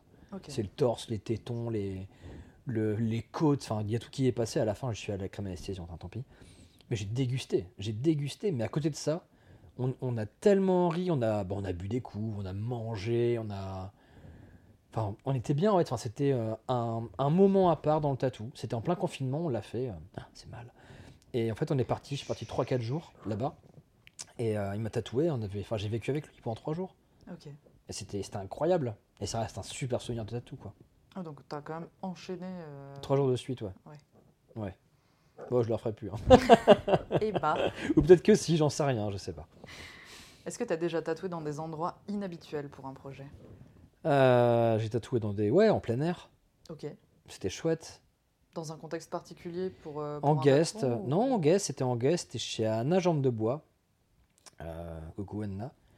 Qu'est-ce que ça fera comme petit bisou à chaque fois Ah ouais, hein non, bah, une demi-tonne de bisous distribués. Ouais, une demi-tonne de bisous distribués, mais les gens sont. Enfin, j'ai de la chance d'avoir des. Euh, de m'être fait des amis, parce que c'est plus des. C'est pas des potes, c'est des amis dans le tatou qui sont merveilleux et qui ont des visions du tatou qui sont, euh, qui sont vraiment. Euh, bah, qui sont extraordinaires. Et Anna en fait partie. Et elle s'est installée une, un petit shop près de Tours qui est. Ah, c'est, il est incroyable, il est en réserve naturelle, enfin, c'est, magnifique. Et, et, du coup, à un moment, on s'est dit, vas-y, viens, parce qu'elle voulait que je la tatoue sur le visage. Et on s'est mis dehors dans le fond du jardin. Et puis on a, on a tatoué là. C'était un, petit moment vraiment sympa. Voilà, à côté de ça, j'aime bien tatouer. Enfin, ça m'est arrivé de tatouer des potes qui m'hébergeaient quand j'étais en guest et qui me disaient écoute, viens, je voulais que tu me tatoues. Bah là, on se met dans le salon, on installe la table basse, ça devient, ça devient une table de tatou, c'est-à-dire que je ramène tout mon matériel, on désinfecte tout, on met du cellophane partout. Enfin, honnêtement, l'hygiène euh, du salon à la fin, c'est exactement le même que dans un shop. Mm. Parce qu'on nettoie tout, on désinfecte tout, on met tout. Euh, on fait tout ça bien. Puis après, je tatoue dans le salon. Ouais, clairement. Ça fait, ça fait scratcher, mais au final, quand tu as bien installé, euh, ne faites pas ça chez vous. quand tu es bien installé, bah, tu fais ça à la bougie, tu mets de la musique, tu es avec tes potes, c'est super bien. C'est une ambiance différente. Mm. Et vu que je fais du handpok, je peux tatouer où je veux. Ça qui est bien, j'ai pas besoin de machine. Enfin, maintenant, avec leur machine sans fil, c'est pareil, mais. Mm-hmm il y a encore un moment, il y a encore peu de temps, j'avais encore cette primeur-là de pouvoir tatouer où je voulais. Ah, ils te l'ont volé. Ouais. Ah si, bah si, si, si, si. Euh, tu, tu parles d'un endroit où j'ai adoré tatouer, c'était aux Philippines, dans le village, euh, dans le village euh, de Kalinga. Parce qu'il y a Sacha qui avait eu la brillante idée de, de, prendre ses aiguilles. Et du coup, pendant une journée, on, a tatoué les mecs qui venaient, on les tatouait comme ça, pour le plaisir. sur notre petite terrasse qui nous donnait vue sur le, sur le village de Bouscan, c'était incroyable. Wow. Ouais, c'était chouette. Est-ce que, en parlant de lieux un petit peu atypiques, euh, tu as déjà fait des conventions? Et du hmm. coup, est-ce que ce sont des lieux qui te conviennent? Comme environnement de taf pour le tatouage horrible les conventions. Ah non, alors c'est horrible et en même temps c'est génial. Euh, il y a des conventions que j'adore. Euh, Lesquelles? bah, Il y en a une en particulier, c'est la conf de Nantes. Ok, pourquoi? Parce que c'est organisé par des amoureux du tatou. Là, je, prends celle-là comme exemple, mais il y, en a, y en a quand même d'autres. Hein. Mais Nantes a des particulières. Parce que c'est que des copains. Et euh, enfin, l'ambiance, elle est, elle est extraordinaire. Elle est extraordinaire. C'est, tout le monde s'entend bien. Et en plus, enfin, elle a eu un sens un peu particulier, donc la toute dernière, parce que c'était la, la première que j'ai faite après deux ans de convanulé. Ok. Donc tout le monde s'est retrouvé, avait vraiment une envie de, de partager, de, de, faire la fête, de, pour travailler aussi un peu. Mm. Mais c'est vrai qu'en fait, il faut, il faut dire la vérité, c'est pourquoi on va en conve, c'est pour montrer ce qu'on fait, pour voir les potes et pour faire de la moula.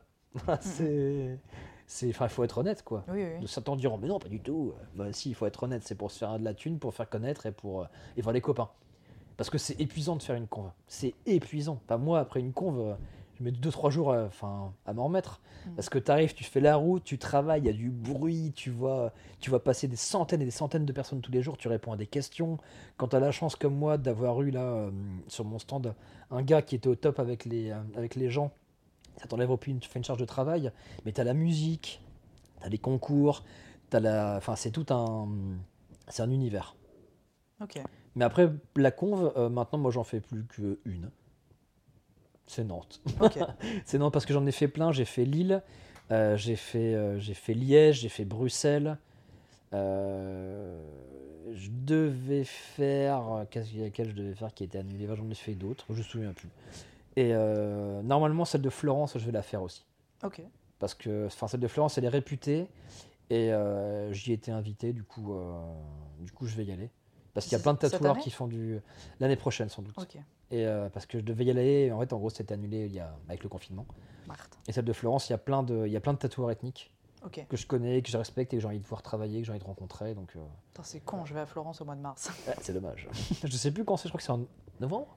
Ah bon, ah, je sais. J'aurais loupé le je ne sais plus, je ne sais plus. Mais ouais, donc les conves, euh, là, je fais plus que celle de Nantes euh, et ça me va tout à fait parce que c'est, il y a trop de bruit et on n'aime pas le bruit. J'aime bien les lieux calmes et ça, c'est l'antithèse du lieu calme. Très bien. Euh, quand tu prends des photos pour retransmettre ton travail, est-ce que tu as des partis pris en matière de réglage et de cadrage? Parce que tu me disais tout à l'heure que tu avais du, un des tatous que tu avais du mal à retransmettre en photo, tu le trouvais moins puissant. Ouais, bah, c'est dur de retransmettre la... un tatou comme ça bah, qui fait bah, comme pour celui de, de Yamina qui prend, euh, qui prend les deux bras, euh, les mains et, le, et la nuque en une photo. C'est très compliqué, d'autant plus que c'est des tout petits motifs en répétition. Donc c'est difficile de, de, retransmettre la beauté, parce que moi, je trouve que ce tatouage est très beau. Et, euh, et elle aussi, du coup, c'est le plus important, si tous les deux on est content. Mais pour retransmettre ça, j'ai pas réussi. Enfin, moi, je, je trouve que j'ai pas réussi à faire la photo qui permet, de, qui permet ça. J'ai essayé plein de photos, je les, je les prendre des positions complètement alambiquées, j'ai pris par, par au-dessus, sur les côtés, enfin, ça ne marchait pas. Donc, il y a des moments c'est difficile et d'autres moments, en fait, où j'ai le. Bah, ce que j'aime bien faire, c'est quand je fais une main, par exemple, c'est mettre la main devant le visage et juste voir, enfin, apercevoir entre les doigts les yeux de la personne. C'est quelque chose que, que, que j'aime bien faire parce qu'il y, y a, quelque chose qui se dégage, parce qu'on voit le. Je sais pas, il y a des petites règles que je me suis fixées comme ça. Ok. C'est, enfin, donc je mets toujours un. J'essaie de mettre soit un fond noir, soit un fond de nature. Quand je suis chez moi, j'ai un grand jardin, du coup j'ai cette chance-là d'avoir des arbres. Ou, quand je suis en guest, généralement mes potes ils habitent tous dans la, en pleine nature ou dans des endroits un peu reculés. Ou sinon c'est avec des fonds noirs. Pour garder, ouais, tu sais, une ligne directrice et je mets une désaturation à un certain chiffre précis euh, pour obtenir en fait. Enfin, puis étant donné que Instagram, je pense qu'on en parlera après. Euh, Instagram, euh, c'est un peu notre vitrine, par exemple. Mhm. bah, je prends l'exemple Instagram, mais c'est Instagram. Euh, il faut que ce soit beau. Il faut que la, le client qui, qui découvre mon travail, ce soit pas un, bordel de couleurs sur les, sur les photos. Il faut que ce soit beau, il faut que ce soit fluide. Il faut qu'il y ait à peu près la même teinte, il faut qu'il y ait la même idée, il faut qu'il y ait une identité. Et j'essaie de garder cette identité quand je fais des photos. Euh, comment est-ce que tu exposerais du tatouage? C'est-à-dire? Euh, Si on doit exposer du tatouage dans une exposition, comment est-ce que tu l'exposerais? Bah avec les gens qui portent le tatou, s'ils veulent bien. je mettrais sur un tabouret et puis je leur dirais de tourner comme ça avec un petit moteur électrique, comme ça, tu sais, euh, il tournerait comme ça. Tu vois, imagine, enfin, façon les tabourets qui tournent là. Ah, mais après le vomi général. Ah, bah ça, après, c'est. Euh, tu leur files un billet. Hein. Il dit voilà, tu es une œuvre d'art pendant une journée, tu vas tourner, et puis, euh, et puis voilà. Bah, il y avait un mec comme ça qui s'était fait tatouer. Euh, de Wim Delvoye. C'est possible. Oui, c'est ça. Et en fait, qui, bah, ça, c'est un, un, accord qu'il a passé avec. Euh, ah bah, il a vendu son dos à un collectionneur. Et... Ouais, c'est ça. Et en fait, en gros, il peut l'exposer. Donc, de temps en temps, il expose. Et bah, je trouve ça incroyable. Mais c'est, ouais, c'est ça que je verrais. C'est même pas qu'il peut l'exposer, c'est qu'il doit l'exposer. Il doit l'exposer. Sous un certain un nombre de temps par année. C'est ça. Ouais. Bah, je trouve ça génial, moi. C'est, c'est, pour moi, c'est de l'art. Parce que c'est quelque chose qui est, fin, qui est différent. Et sinon, après, bah, c'est des photos. Tu fais des belles photos sur un beau format, par un bon photographe, tu peux, ça peut te transformer vraiment, ça, enfin, tu peux faire vraiment quelque chose de joli. quoi. Ou alors peut-être euh, essayer de prendre un, tatouage que tu as fait et peut-être le utiliser, tu sais, un rétro et le, le faire apparaître sur un corps, tu sais que tu as mis un corps en plâtre, une statue, mhm. machin, euh, le faire bouger. Enfin, il y a plein, de possibilités. Il y a plein de possibilités en fait. Que penses-tu des réseaux? Est-ce une vitrine qui te correspond? Ah, Si je pouvais me passer des réseaux. Euh, on n'a pas le choix. Voilà. Après, donc il y a les tatoueurs comme, euh, je prends comme exemple Philippe Leu, mais parce que c'était un, des plus grands noms du tatou. Lui, le réseau, il s'en fout complètement. De toute façon, il a sa clientèle. Euh, c'est un monstre du tatouage. c'est un géant. Il n'y a pas besoin de ça. moi, nous, petits tatoueurs, parce que ça fait que 6 ans que je tatoue, sans réseau, sans les réseaux sociaux, je parle, on n'existe pas. Clairement, enfin, mmh. c'est horrible de, se dire ça. Et moi, c'est un truc qui, qui continue de me bouffer. C'est de me dire, sans Instagram, bon, Facebook maintenant, ça apporte plus rien. Enfin, j'ai encore quelques demandes sur Facebook, mais c'est très très rare. Euh, donc j'y vais très rarement, mais j'y vais quand même parce que j'ai quand même des demandes et mmh, qu'il il faut quand même échanger. Mais bon, c'est, je l'ai gardé au cas où. Mais Instagram, c'est notre vitrine. Et euh, mon compte Insta, je sais que j'y fais attention je fais gaffe à pas poster des trucs euh, trop explicites pour éviter de me faire sauter mon compte. Euh, par la censure. Comme, par la censure, comme, bah, comme Sacha, euh, qui s'est fait sauter son compte, mais je sais pas combien de fois parce que, parce que ça plaît pas. Alors que ce qu'il fait, c'est magnifique, c'est la photo est bien prise, mais selon la, les bonnes mœurs américaines et ceux qui gèrent ça, quand tu aperçois un bout de sein ou un bout de pubis féminin, euh, bah, là ça doit sauter quoi. Mm, mm.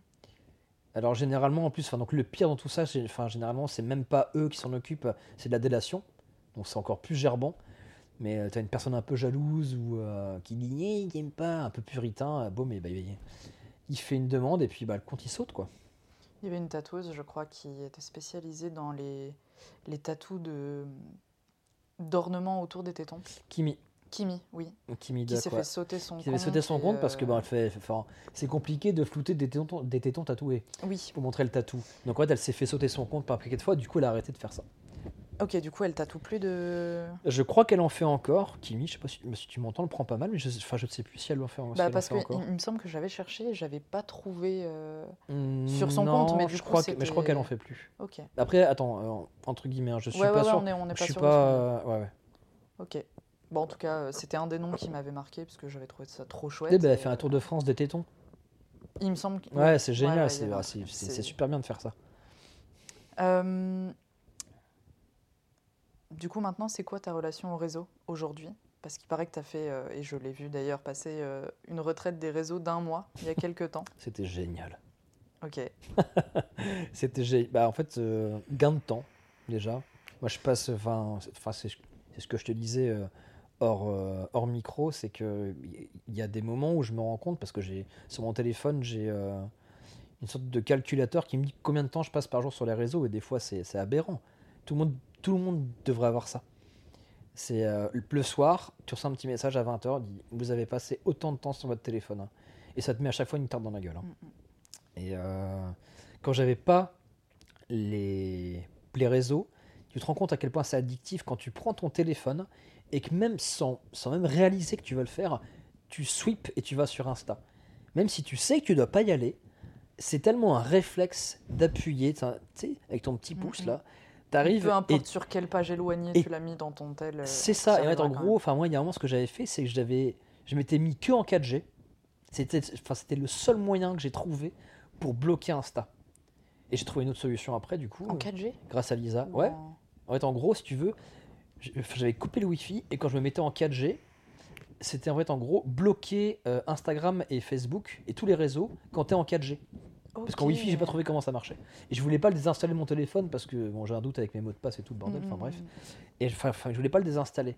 Mais vu que quand j'étais en 4G, je pouvais pas y aller, j'étais en mode ah c'est vrai, enfin, ça m'est déjà arrivé enfin, plusieurs fois de par jour de prendre mon téléphone, de regarder pour un message ou faire une recherche internet, peu importe, et d'aller sur Instagram et de voir ce truc qui apparaît en mode vous n'êtes pas connecté. Je me dis mais c'est dingue. Mais il m'a fallu deux semaines pour perdre ce réflexe. Ok. Et c'est fou. Enfin, c'est fou de se dire, en fait, en gros, c'est, c'est devenu un réflexe. Ouais, ouais. Et c'est horrible.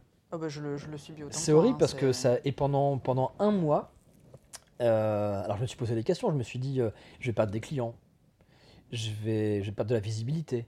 Bon, ça a pas loupé. Hein. Je me suis fait shadow ban direct par Insta. Euh, hmm. ah, Instagram et sa politique. Bref. Et, mais du coup, par contre, j'ai reçu pas mal de. En fait, en gros, ça n'a rien changé.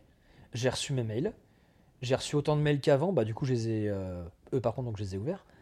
J'ai attends, est-ce que j'ai ouvert mes mails aussi? Oui, si si j'ai dû ouvrir mes mails. Et euh, mais par contre les réseaux j'y suis pas du tout allé.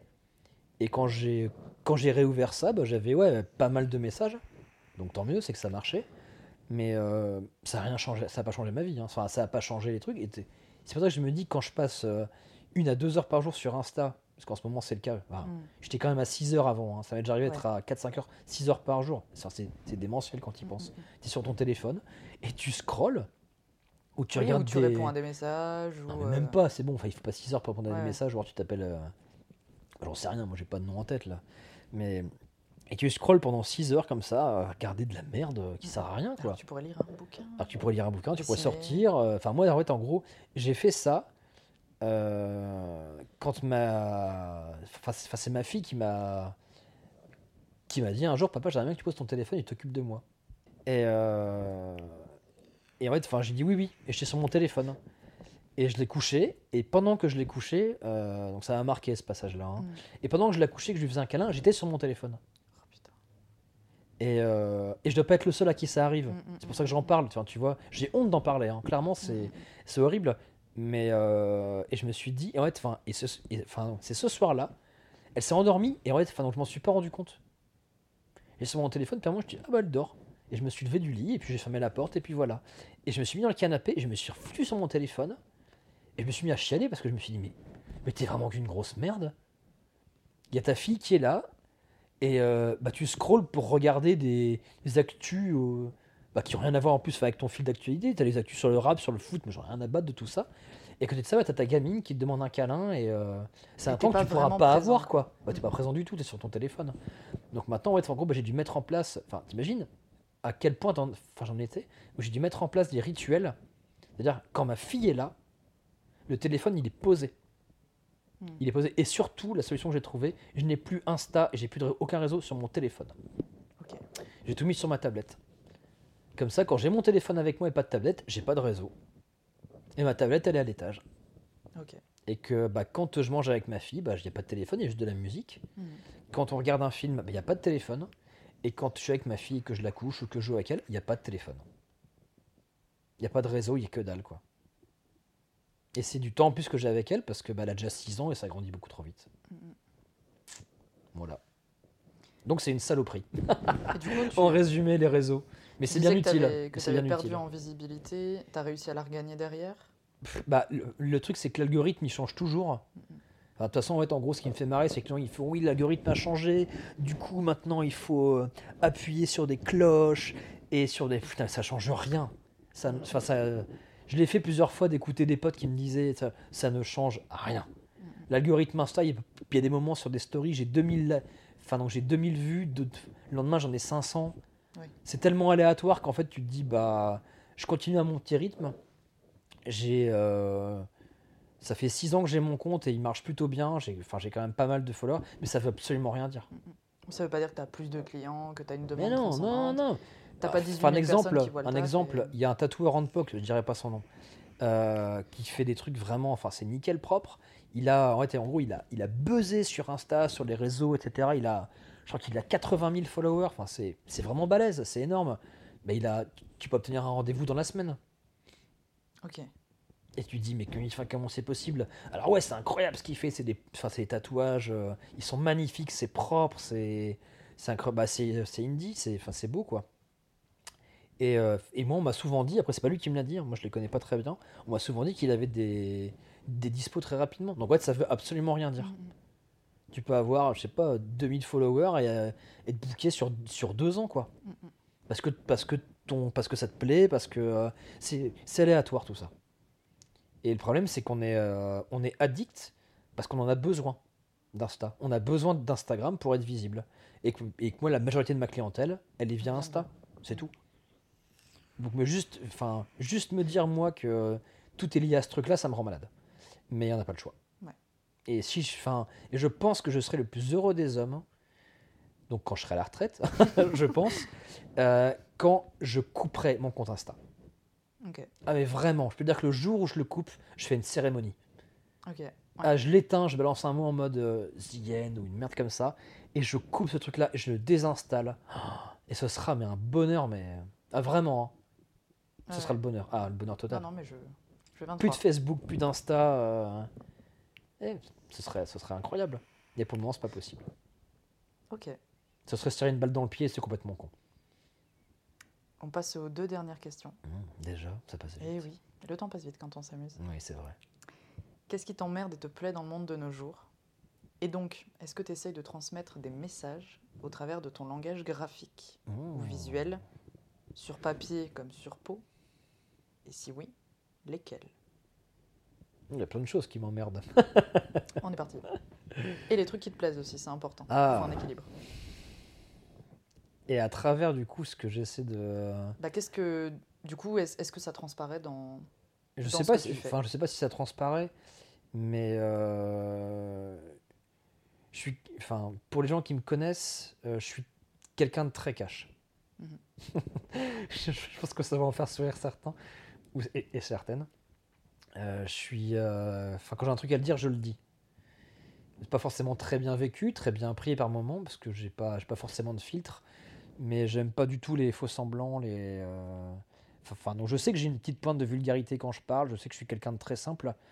Et j'ai pas envie de me forcer à, à parler comme comme Louis Antoine, enfin comme Louis Antoinette ou j'en sais rien, enfin comme des, comme un gros, un psychanalyste, bah, peut-être pas un péteux, il y a des gens qui parlent très bien, ma maman parle très bien et c'est pas une péteuse.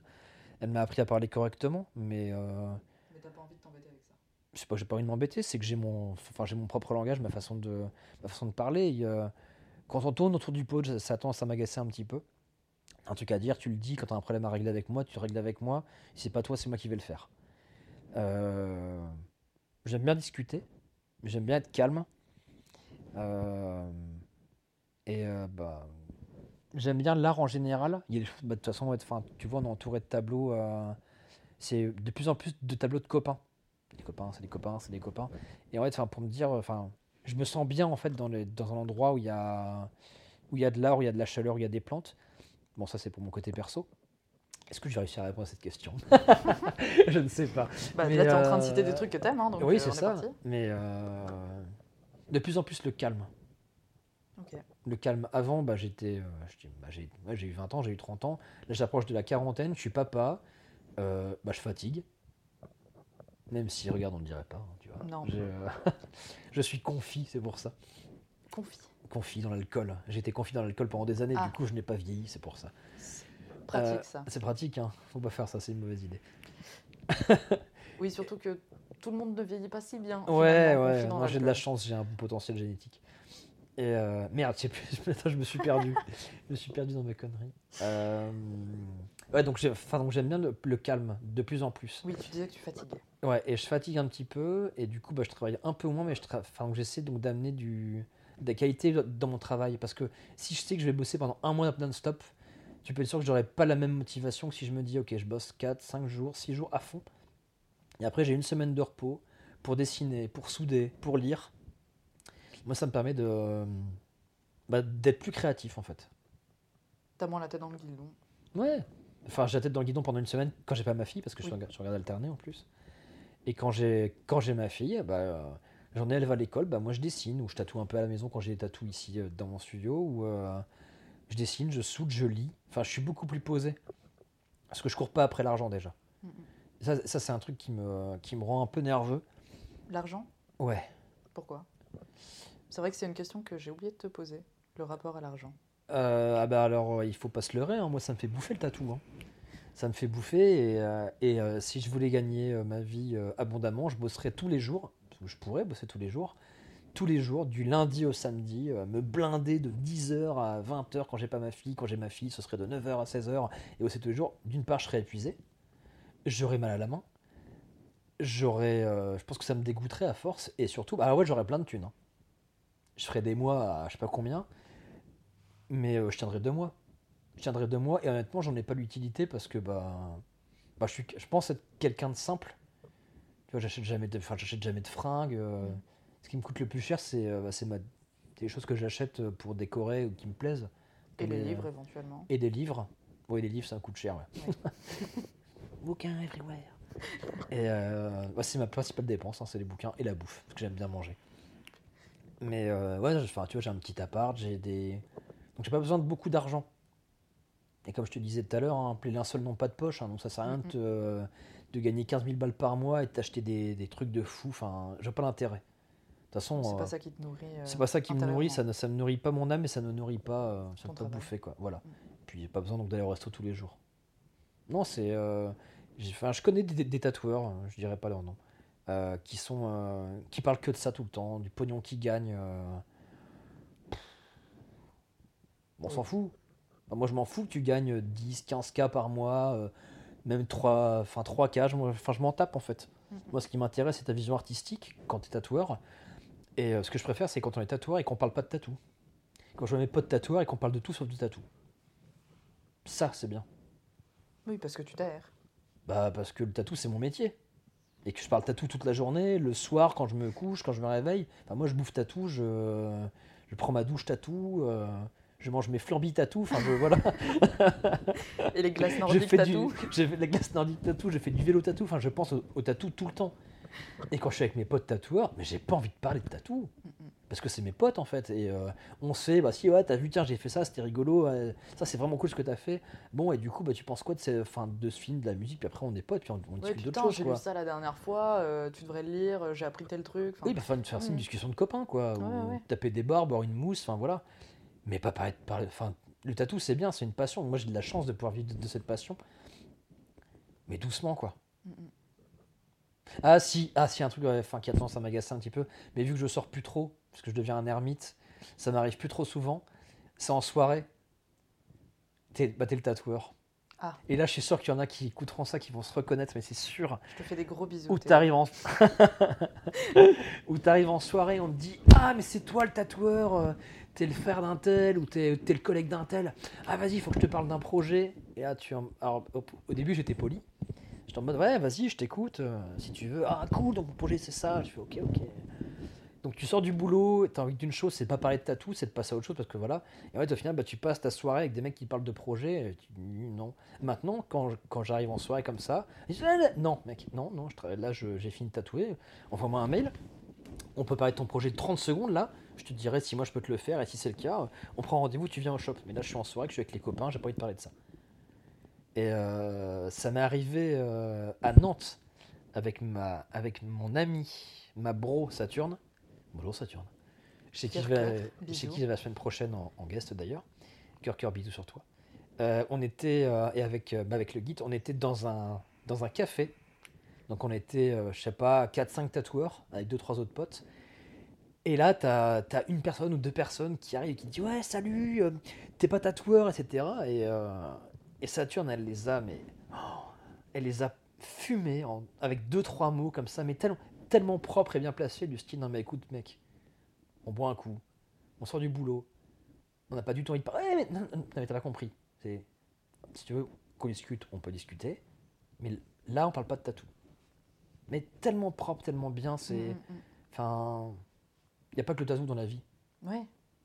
Simplement ça. Il n'y a pas que le tatou dans la vie. Il y a plein d'autres choses que le tatou. Le ski. Euh, oui. Je n'aurais pas, pensé à ça, mais oui, il y a le ski aussi.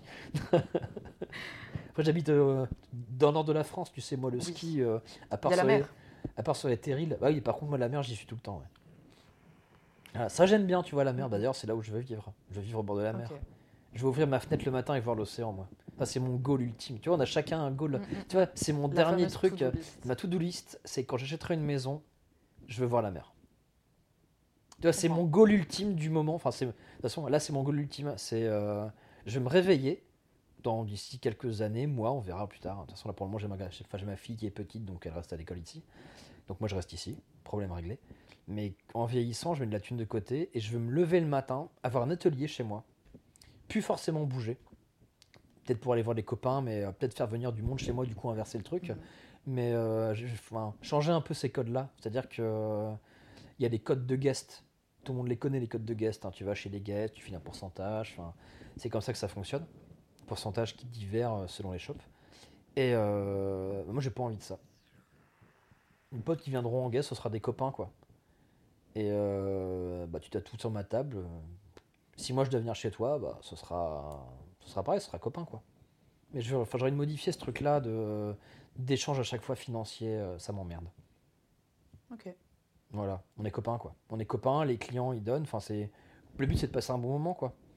C'est de, enfin moi je sais que quand euh, il y a quelqu'un donc qui vient dans, dans un éventuel futur shop au bord de la mer, ce sera c'est pas grave, on est, on est bien, regarde comme c'est beau, ce sera des balades, ce sera, on va se poser quoi. Se faire tatouer en regardant la mer, il y a pire. C'est chouette quand même. Ouais, ça serait pas mal. Bah ça c'est mon rêve, c'est d'avoir euh, cette maison euh, avec l'atelier en baie vitrée, tu sais, avec plein de, plein de déco, des plantes partout et, et, et que la enfin que le client, tu vois, il soit allongé, qui, qu'en face de lui, il y a l'océan, quoi. Pour que, pour que l'expérience du client, elle soit, euh, bah, qui sorte du rendez-vous tatou et qu'il dise purée, qu'est-ce que c'était bien. J'ai passé un moment extraordinaire. Ah, j'ai un super tatou aussi. Non mais tu vois le truc? C'est euh... qu'il associe son tatou à un moment extraordinaire. Euh, qu'il enfin chaque fois donc il enfin qu'il associe ce tatou qui dise c'était un moment génial. En fait, moi, chaque tatou que j'ai, je m'en souviens exactement. Tu vois, enfin, genre, tatouage sur les doigts, c'était pas le meilleur moment de ma vie, par exemple. Mm, mm. J'étais avec un gars, bon, bref. Là, par contre, c'est de la, bah, c'est, euh, c'est à peau. Euh, comme le tatouage, enfin, je regarde un souvenir incroyable parce que c'était avec mon, enfin, un de mes meilleurs potes, si c'était mon meilleur pote. Euh, on l'a fait là-bas, ça c'était à, Bruxelles en impro total. Je voulais faire la main, il était là, Dourga, j'ai fait tu peux me tatouer, il m'a dit ouais vas-y. Enfin je me suis mis dans une petite bulle, les mecs qui me parlaient, je n'entendais même pas les gens qui me parlaient quoi. Ok. Non, non, c'est. Euh, des tatouages comme ça que tu. dont tu te souviens en particulier à cause du moment. Ou peut-être parce que t'en as chié aussi, mais. Voilà.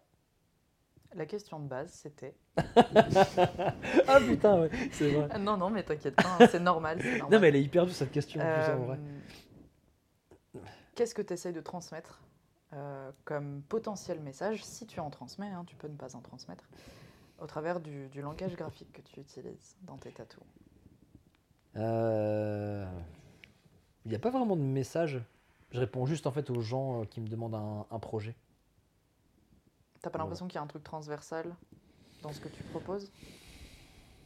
Ou est-ce que ce serait forcé que d'en imaginer un? Non, après donc il y a des moments où j'aime à me dire que je transmets de l'amour, tu sais, et, du, Mhm. et de la connaissance. Si c'est très, si tu vois, si, enfin si je devais répondre à ça, ce serait de la connaissance. Ok. Voilà, je transmets une, enfin, je transmets une culture.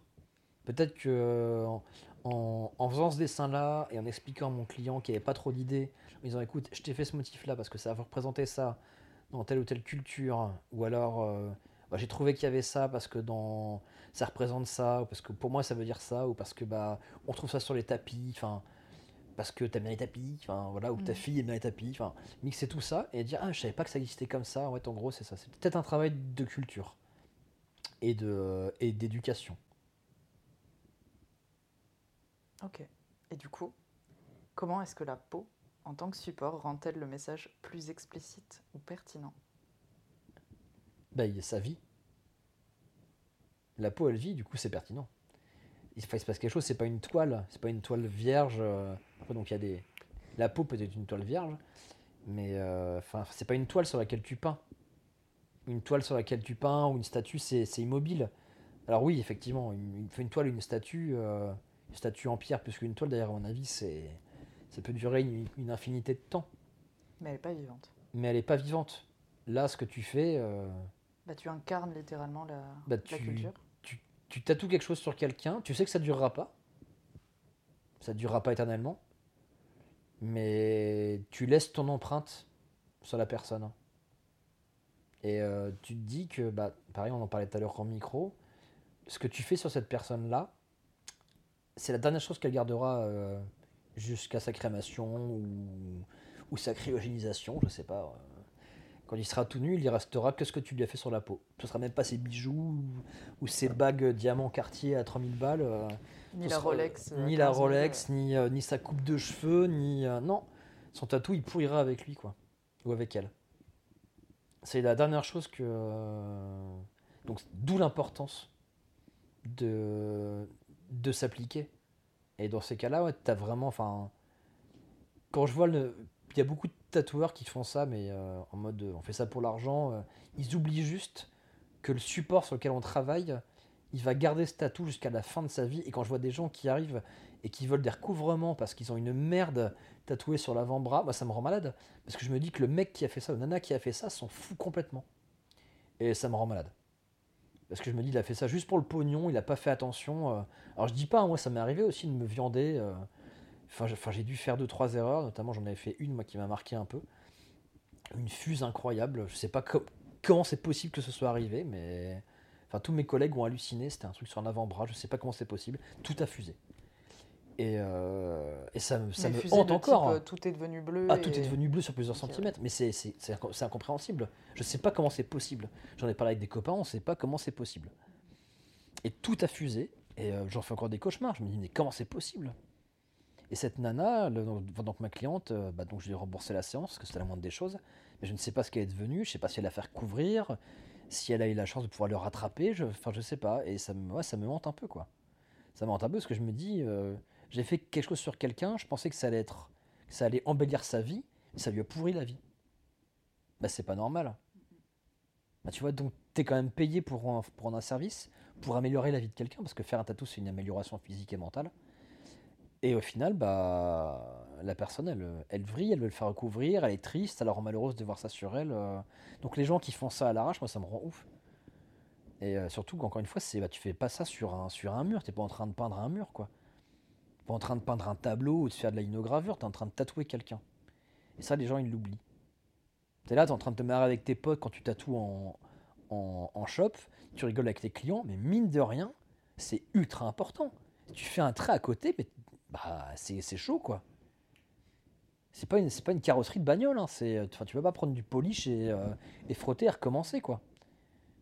Là, tu peux payer le laser. Et encore, c'est pas forcément tout le temps efficace. C'est super important. Et ça, les gens ont tendance à l'oublier que euh, on tatoue sur, des gens. Et euh, en dessous de notre aiguille, il y a quelqu'un.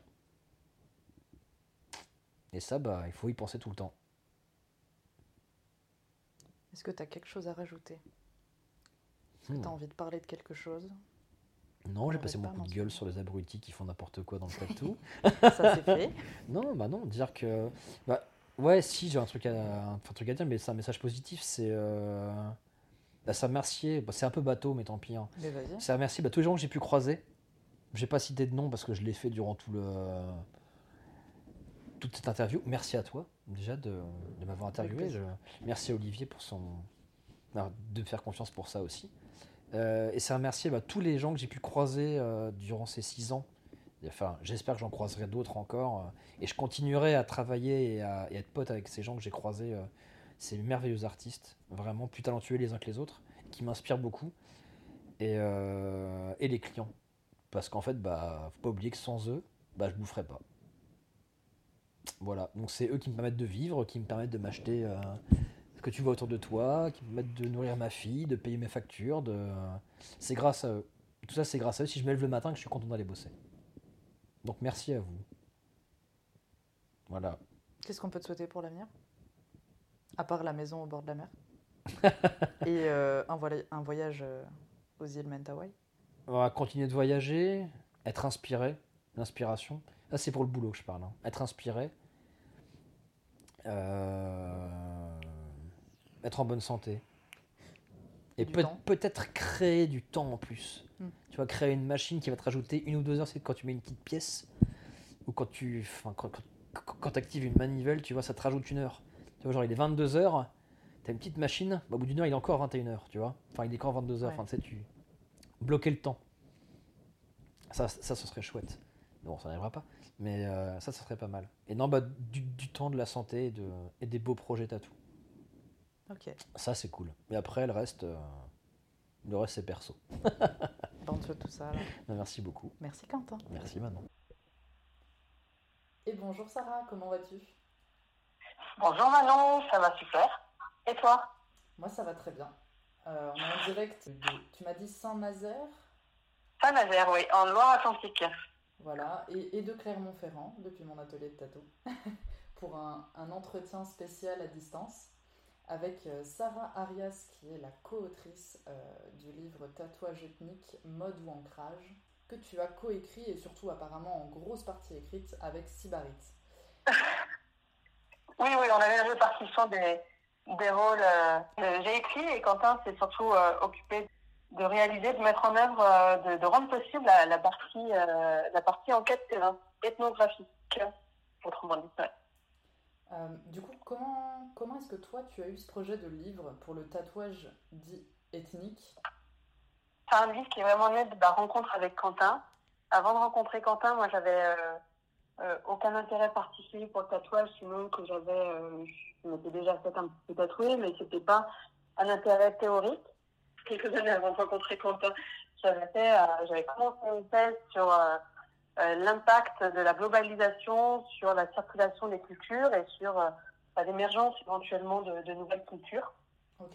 Et euh, j'avais suspendu mon projet de thèse pour, pour, pour, des raisons personnelles, parce que le, le, milieu universitaire ne me connaît pas.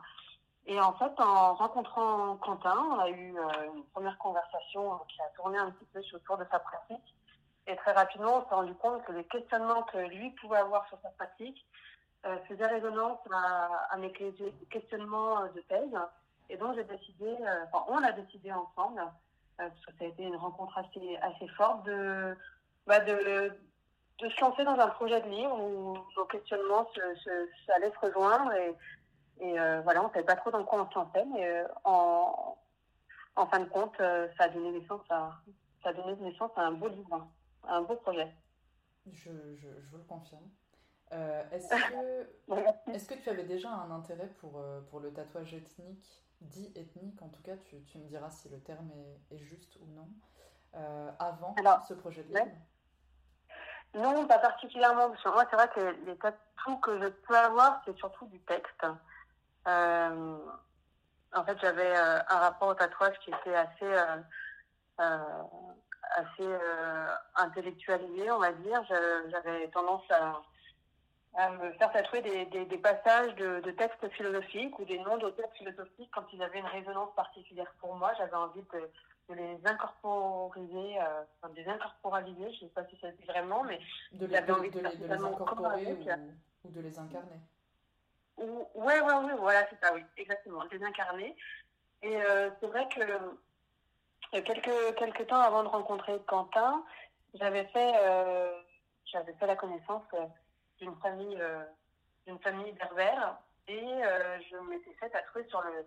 Alors c'est vraiment de là qu'est née notre rencontre. Je m'étais fait tatouer un motif berbère sur le mollet.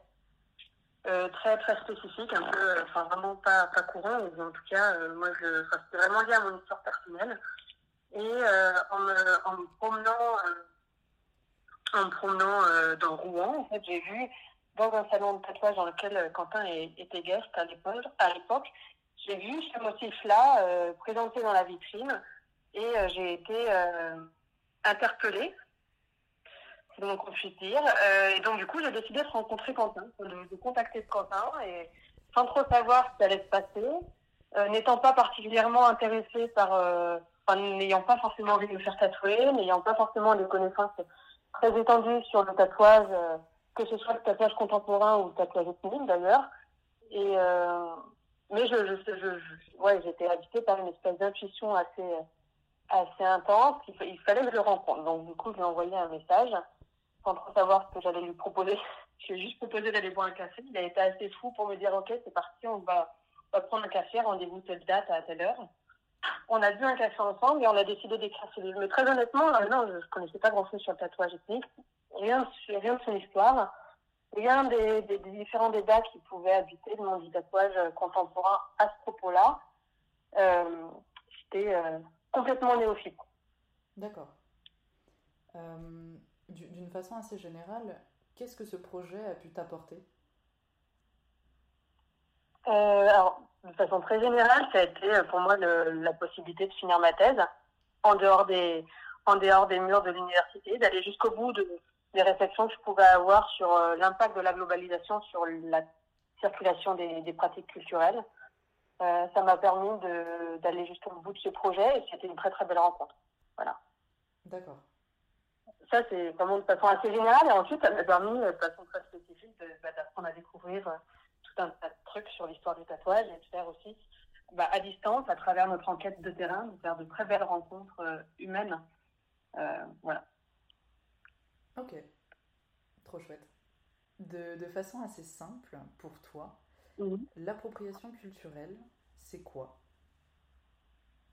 C'est un lieu de débat plus qu'autre chose. Euh, c'est un lieu de débat parce que je pense pas que ça corresponde à, je pense qu'il y a plein de définitions différentes en fonction des, gens qui vont euh, utiliser cette, euh, cette appellation. Euh, Qu'est-ce que l'appropriation culturelle? Finalement, pour moi, ça peut être plusieurs choses. Déjà, pour commencer, ça a été un, lieu de débat. ça a été le, point, le point d'ancrage du projet. Ça a été ça a été le lieu où on s'est posé des questions. Et et je pense que je peux difficilement donner une définition qui, soit exhaustive et qui soit euh, euh dont la portée soit, soit universelle et, convienne à, tout le monde. Je peux, je peux, je peux dire ce qu'elle a été, cette définition, tout au fur, enfin, au fur et à mesure qu'on a évolué dans le projet. Donc, au, départ, ça a été euh, l'appropriation culturelle. Pour Quentin, c'était de se poser la question si, dans le cadre de sa pratique, il pouvait se permettre de tatouer des motifs d'une culture qui n'était pas la sienne.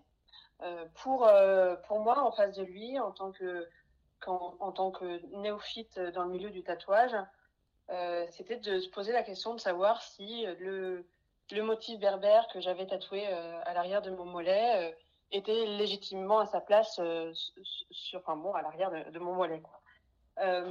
Ensuite, si, si je me réfère à l'ancienne universitaire que j'ai pu être de façon façon assez courte en, en doctorat en ethnologie. Euh, la question d'appropriation culturelle, c'était euh, poser davantage la question de savoir si on pouvait parler de propriété en termes de culture.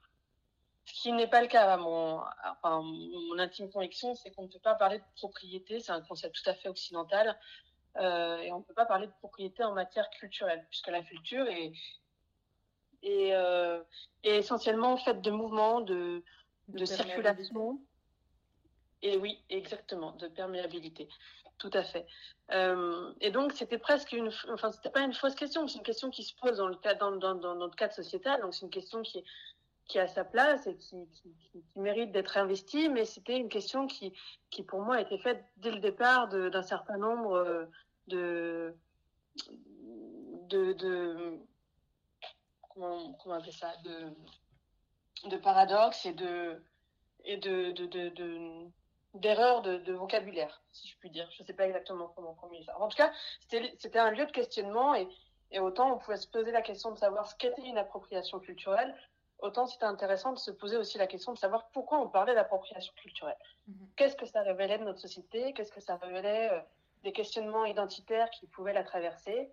Et euh, ce qui était d'autant plus euh, stimulant, c'était de se poser la question de savoir si les personnes, euh, si les personnes qu'on pensait, qu'on prétendait défendre à partir de ce concept-là d'appropriation culturelle, donc les personnes dont la culture, dont les cultures étaient appropriées, ce qui était intéressant pour nous, c'était de se poser la question de savoir si ces personnes-là, justement, euh, criaient à l'injustice et à l'appropriation culturelle. C'était, euh, voilà, ça a été ça le, point de départ du livre, et ça a été ça un petit peu l'idée qu'on pouvait avoir de la notion d'appropriation culturelle en, au démarrage. D'accord. Et avec l'évolution. Euh, et donc oui, donc euh, bah, une fois qu'on est arrivé en fin de en fin de parcours, je pense que euh, alors je sais pas ce que ce qu'a pu dire Quentin à ce sujet-là lors de, lors, lors, de votre entretien, mais je pense qu'on est arrivé à des points finalement peut-être assez assez différents, en même temps plutôt plutôt, plutôt accordé. Et en même temps, je pense que c'est assez rigolo. On n'a pas refait le point une fois qu'on avait écrit le, le, livre sur le tatouage, ce, livre sur, le tatouage, puisque finalement, ça a euh, un, lieu de, c'était un livre de dialogue. Donc, ce qui était important pour nous, c'était pas tellement de mettre en avant notre vision des choses que de mettre en avant la vision de toutes les personnes qu'on avait pu euh, interroger, que ce soit des personnes d'ailleurs vivantes, donc des tatoueurs, essentiellement, ou des tatoueuses, euh, ou, euh, ou des personnes mortes, puisqu'on a mis en dialogue euh, beaucoup d'écrivains dont on pensait la pensée, on pensait la pensée pertinente. Et, donc, et donc, ce qui nous est apparu, c'est que sans donner notre avis personnel, qui finalement n'a peut-être pas tellement bougé depuis le, enfin, au cours de l'évolution du, projet, puisque Quentin a continué à tatouer des, des motifs ethniques dont, dont il n'était pas enfin de, culture dont il n'était pas originaire. Et, euh, et moi, je, suis restée persuadée que la culture n'est pas un, n'est pas une, un phénomène qui peut se définir et qui, se peut, qui peut se, dont la géographie serait, euh, serait définitive.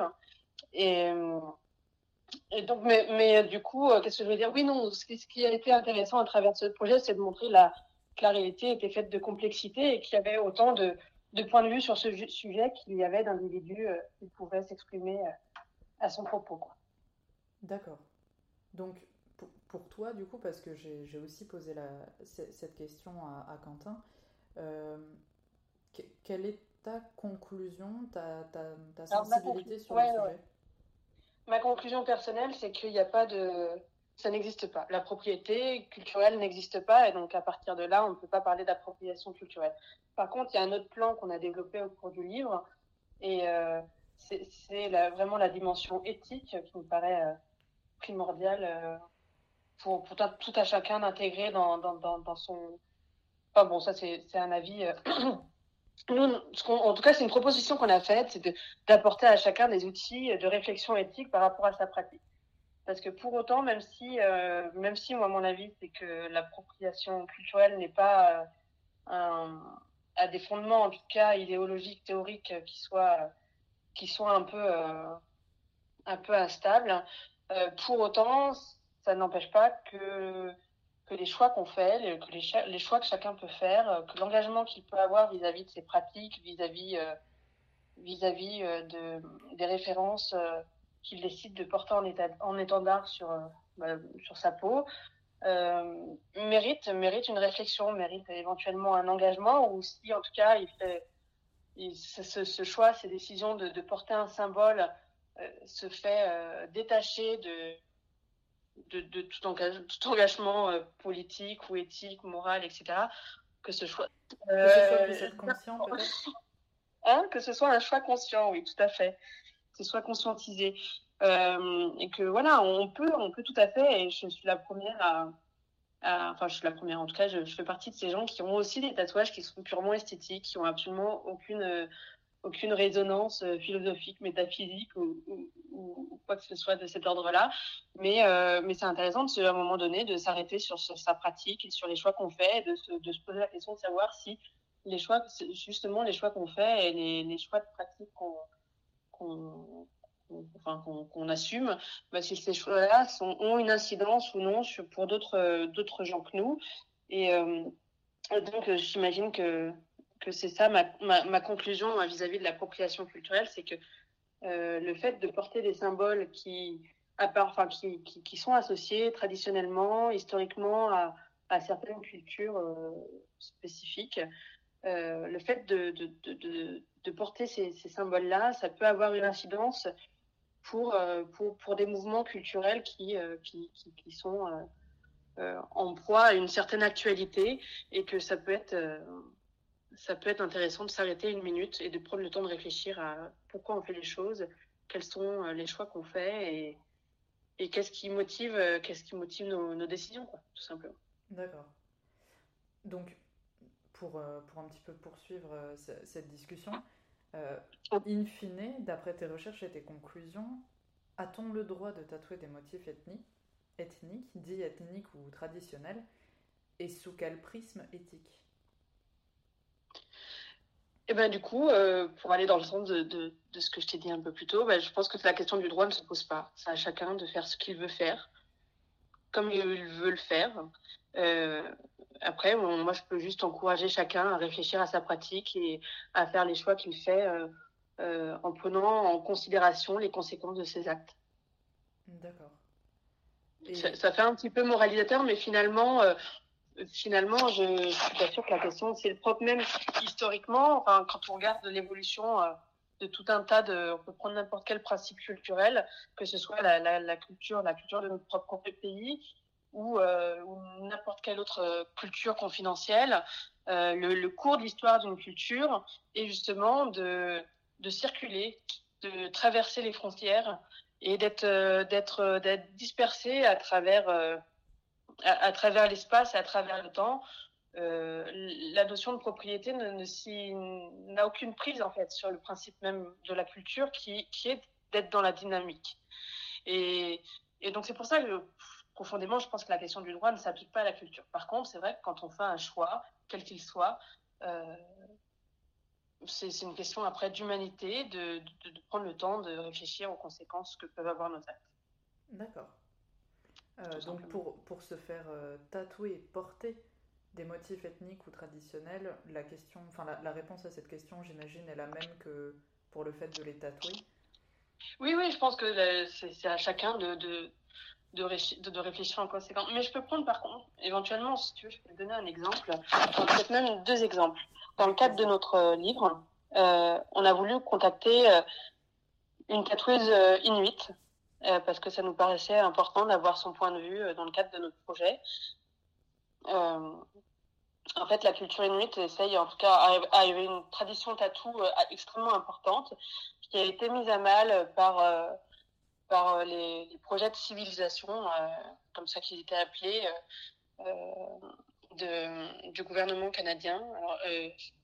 Il y a comme beaucoup finalement de populations qui ont été dont les, les, territoires ont été envahis par par des occidentaux il y a eu souvent des projets de colonisation enfin de civilisation pardon qui ont qui ont qui ont accompagné ces ces, envahissements territoriaux euh, sans rentrer non plus trop dans les détails, depuis quelques années, euh, certaines, euh, certaines populations inuites essayent de revitaliser le tatouage dans, dans, le cadre, d'une revalorisation des pratiques ancestrales qui avaient été un peu mises à mal justement par, par les, les, anciens colonisateurs.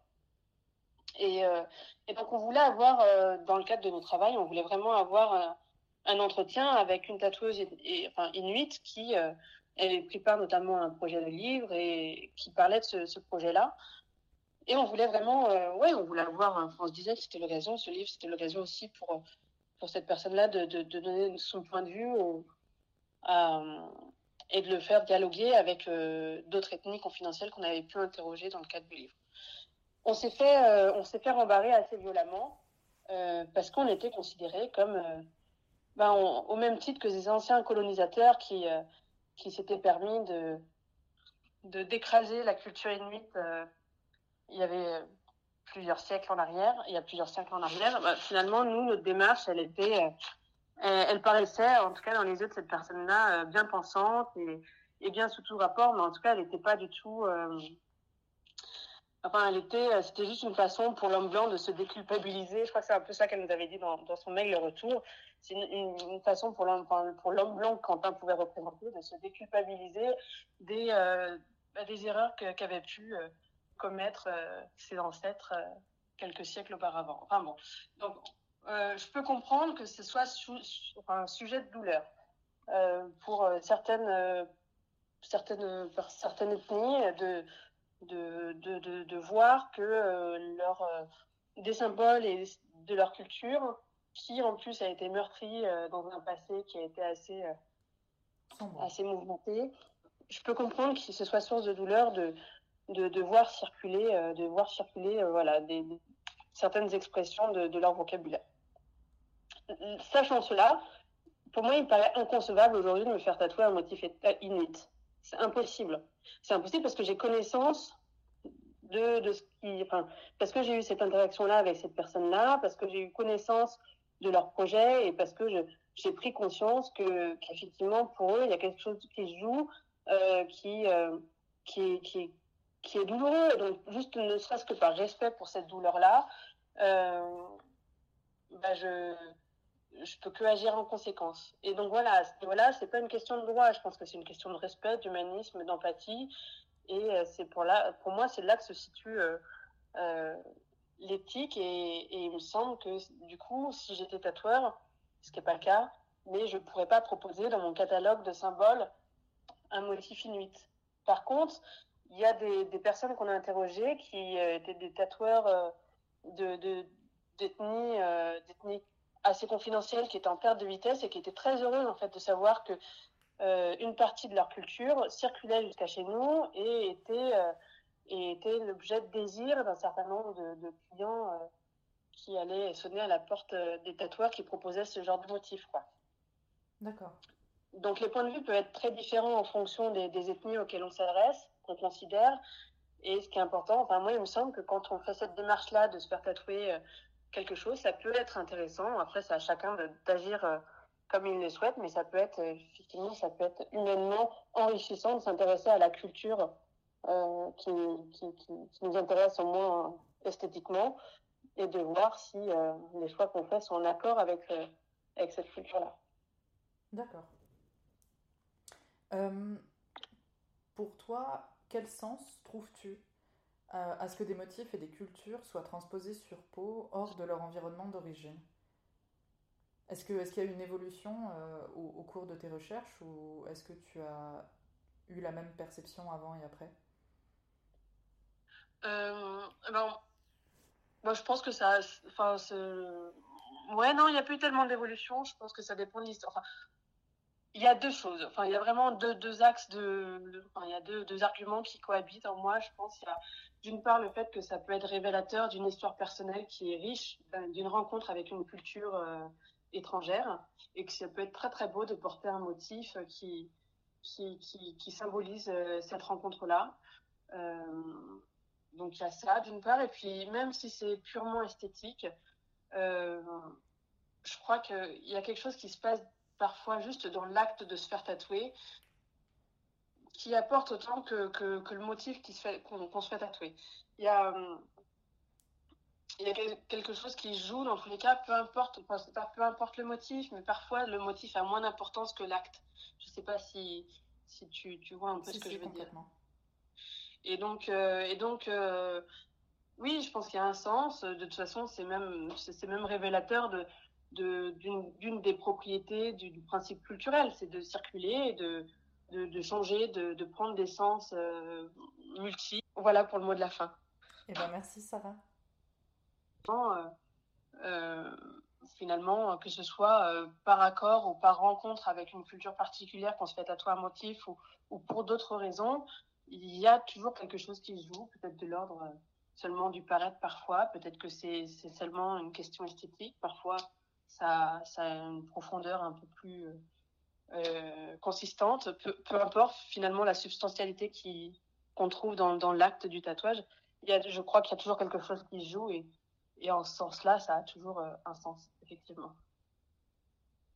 Est-ce que, est que tu aimerais rajouter quelque chose, Sarah, par rapport à, à, ce superbe ouvrage que je, vous encourage à aller vous procurer? Par rapport à, aux notions que tu as pu aborder dans, dans l'ouvrage, est-ce qu'il y a un point précis que, que tu aimerais développer? Euh, Je sais pas, non, je crois que ça a été surtout un livre de rencontre. Euh, euh, c'est, voilà, ça a été vraiment un, un immense plaisir de pouvoir, euh, de pouvoir faire ce livre. On s'est mis au service, je crois qu'en tout cas, hein, avec Quentin, on a essayé de se mettre au service de, de, de, de tout un tas de cultures qu'on a appris à découvrir en, au fur et à mesure de nos recherches au fur et à mesure de la rédaction de ce livre. Et, et, du coup, euh, le, fait d'être dans une position d'humilité, ça nous a permis tous les deux, je crois, de, beaucoup grandir. Et ça a été, euh, euh, ouais, une chance dans, nos parcours respectifs. Et je, je serais très heureuse de pouvoir échanger avec quiconque le, souhaitera, quiconque lira ce livre et, et aura envie d'en discuter.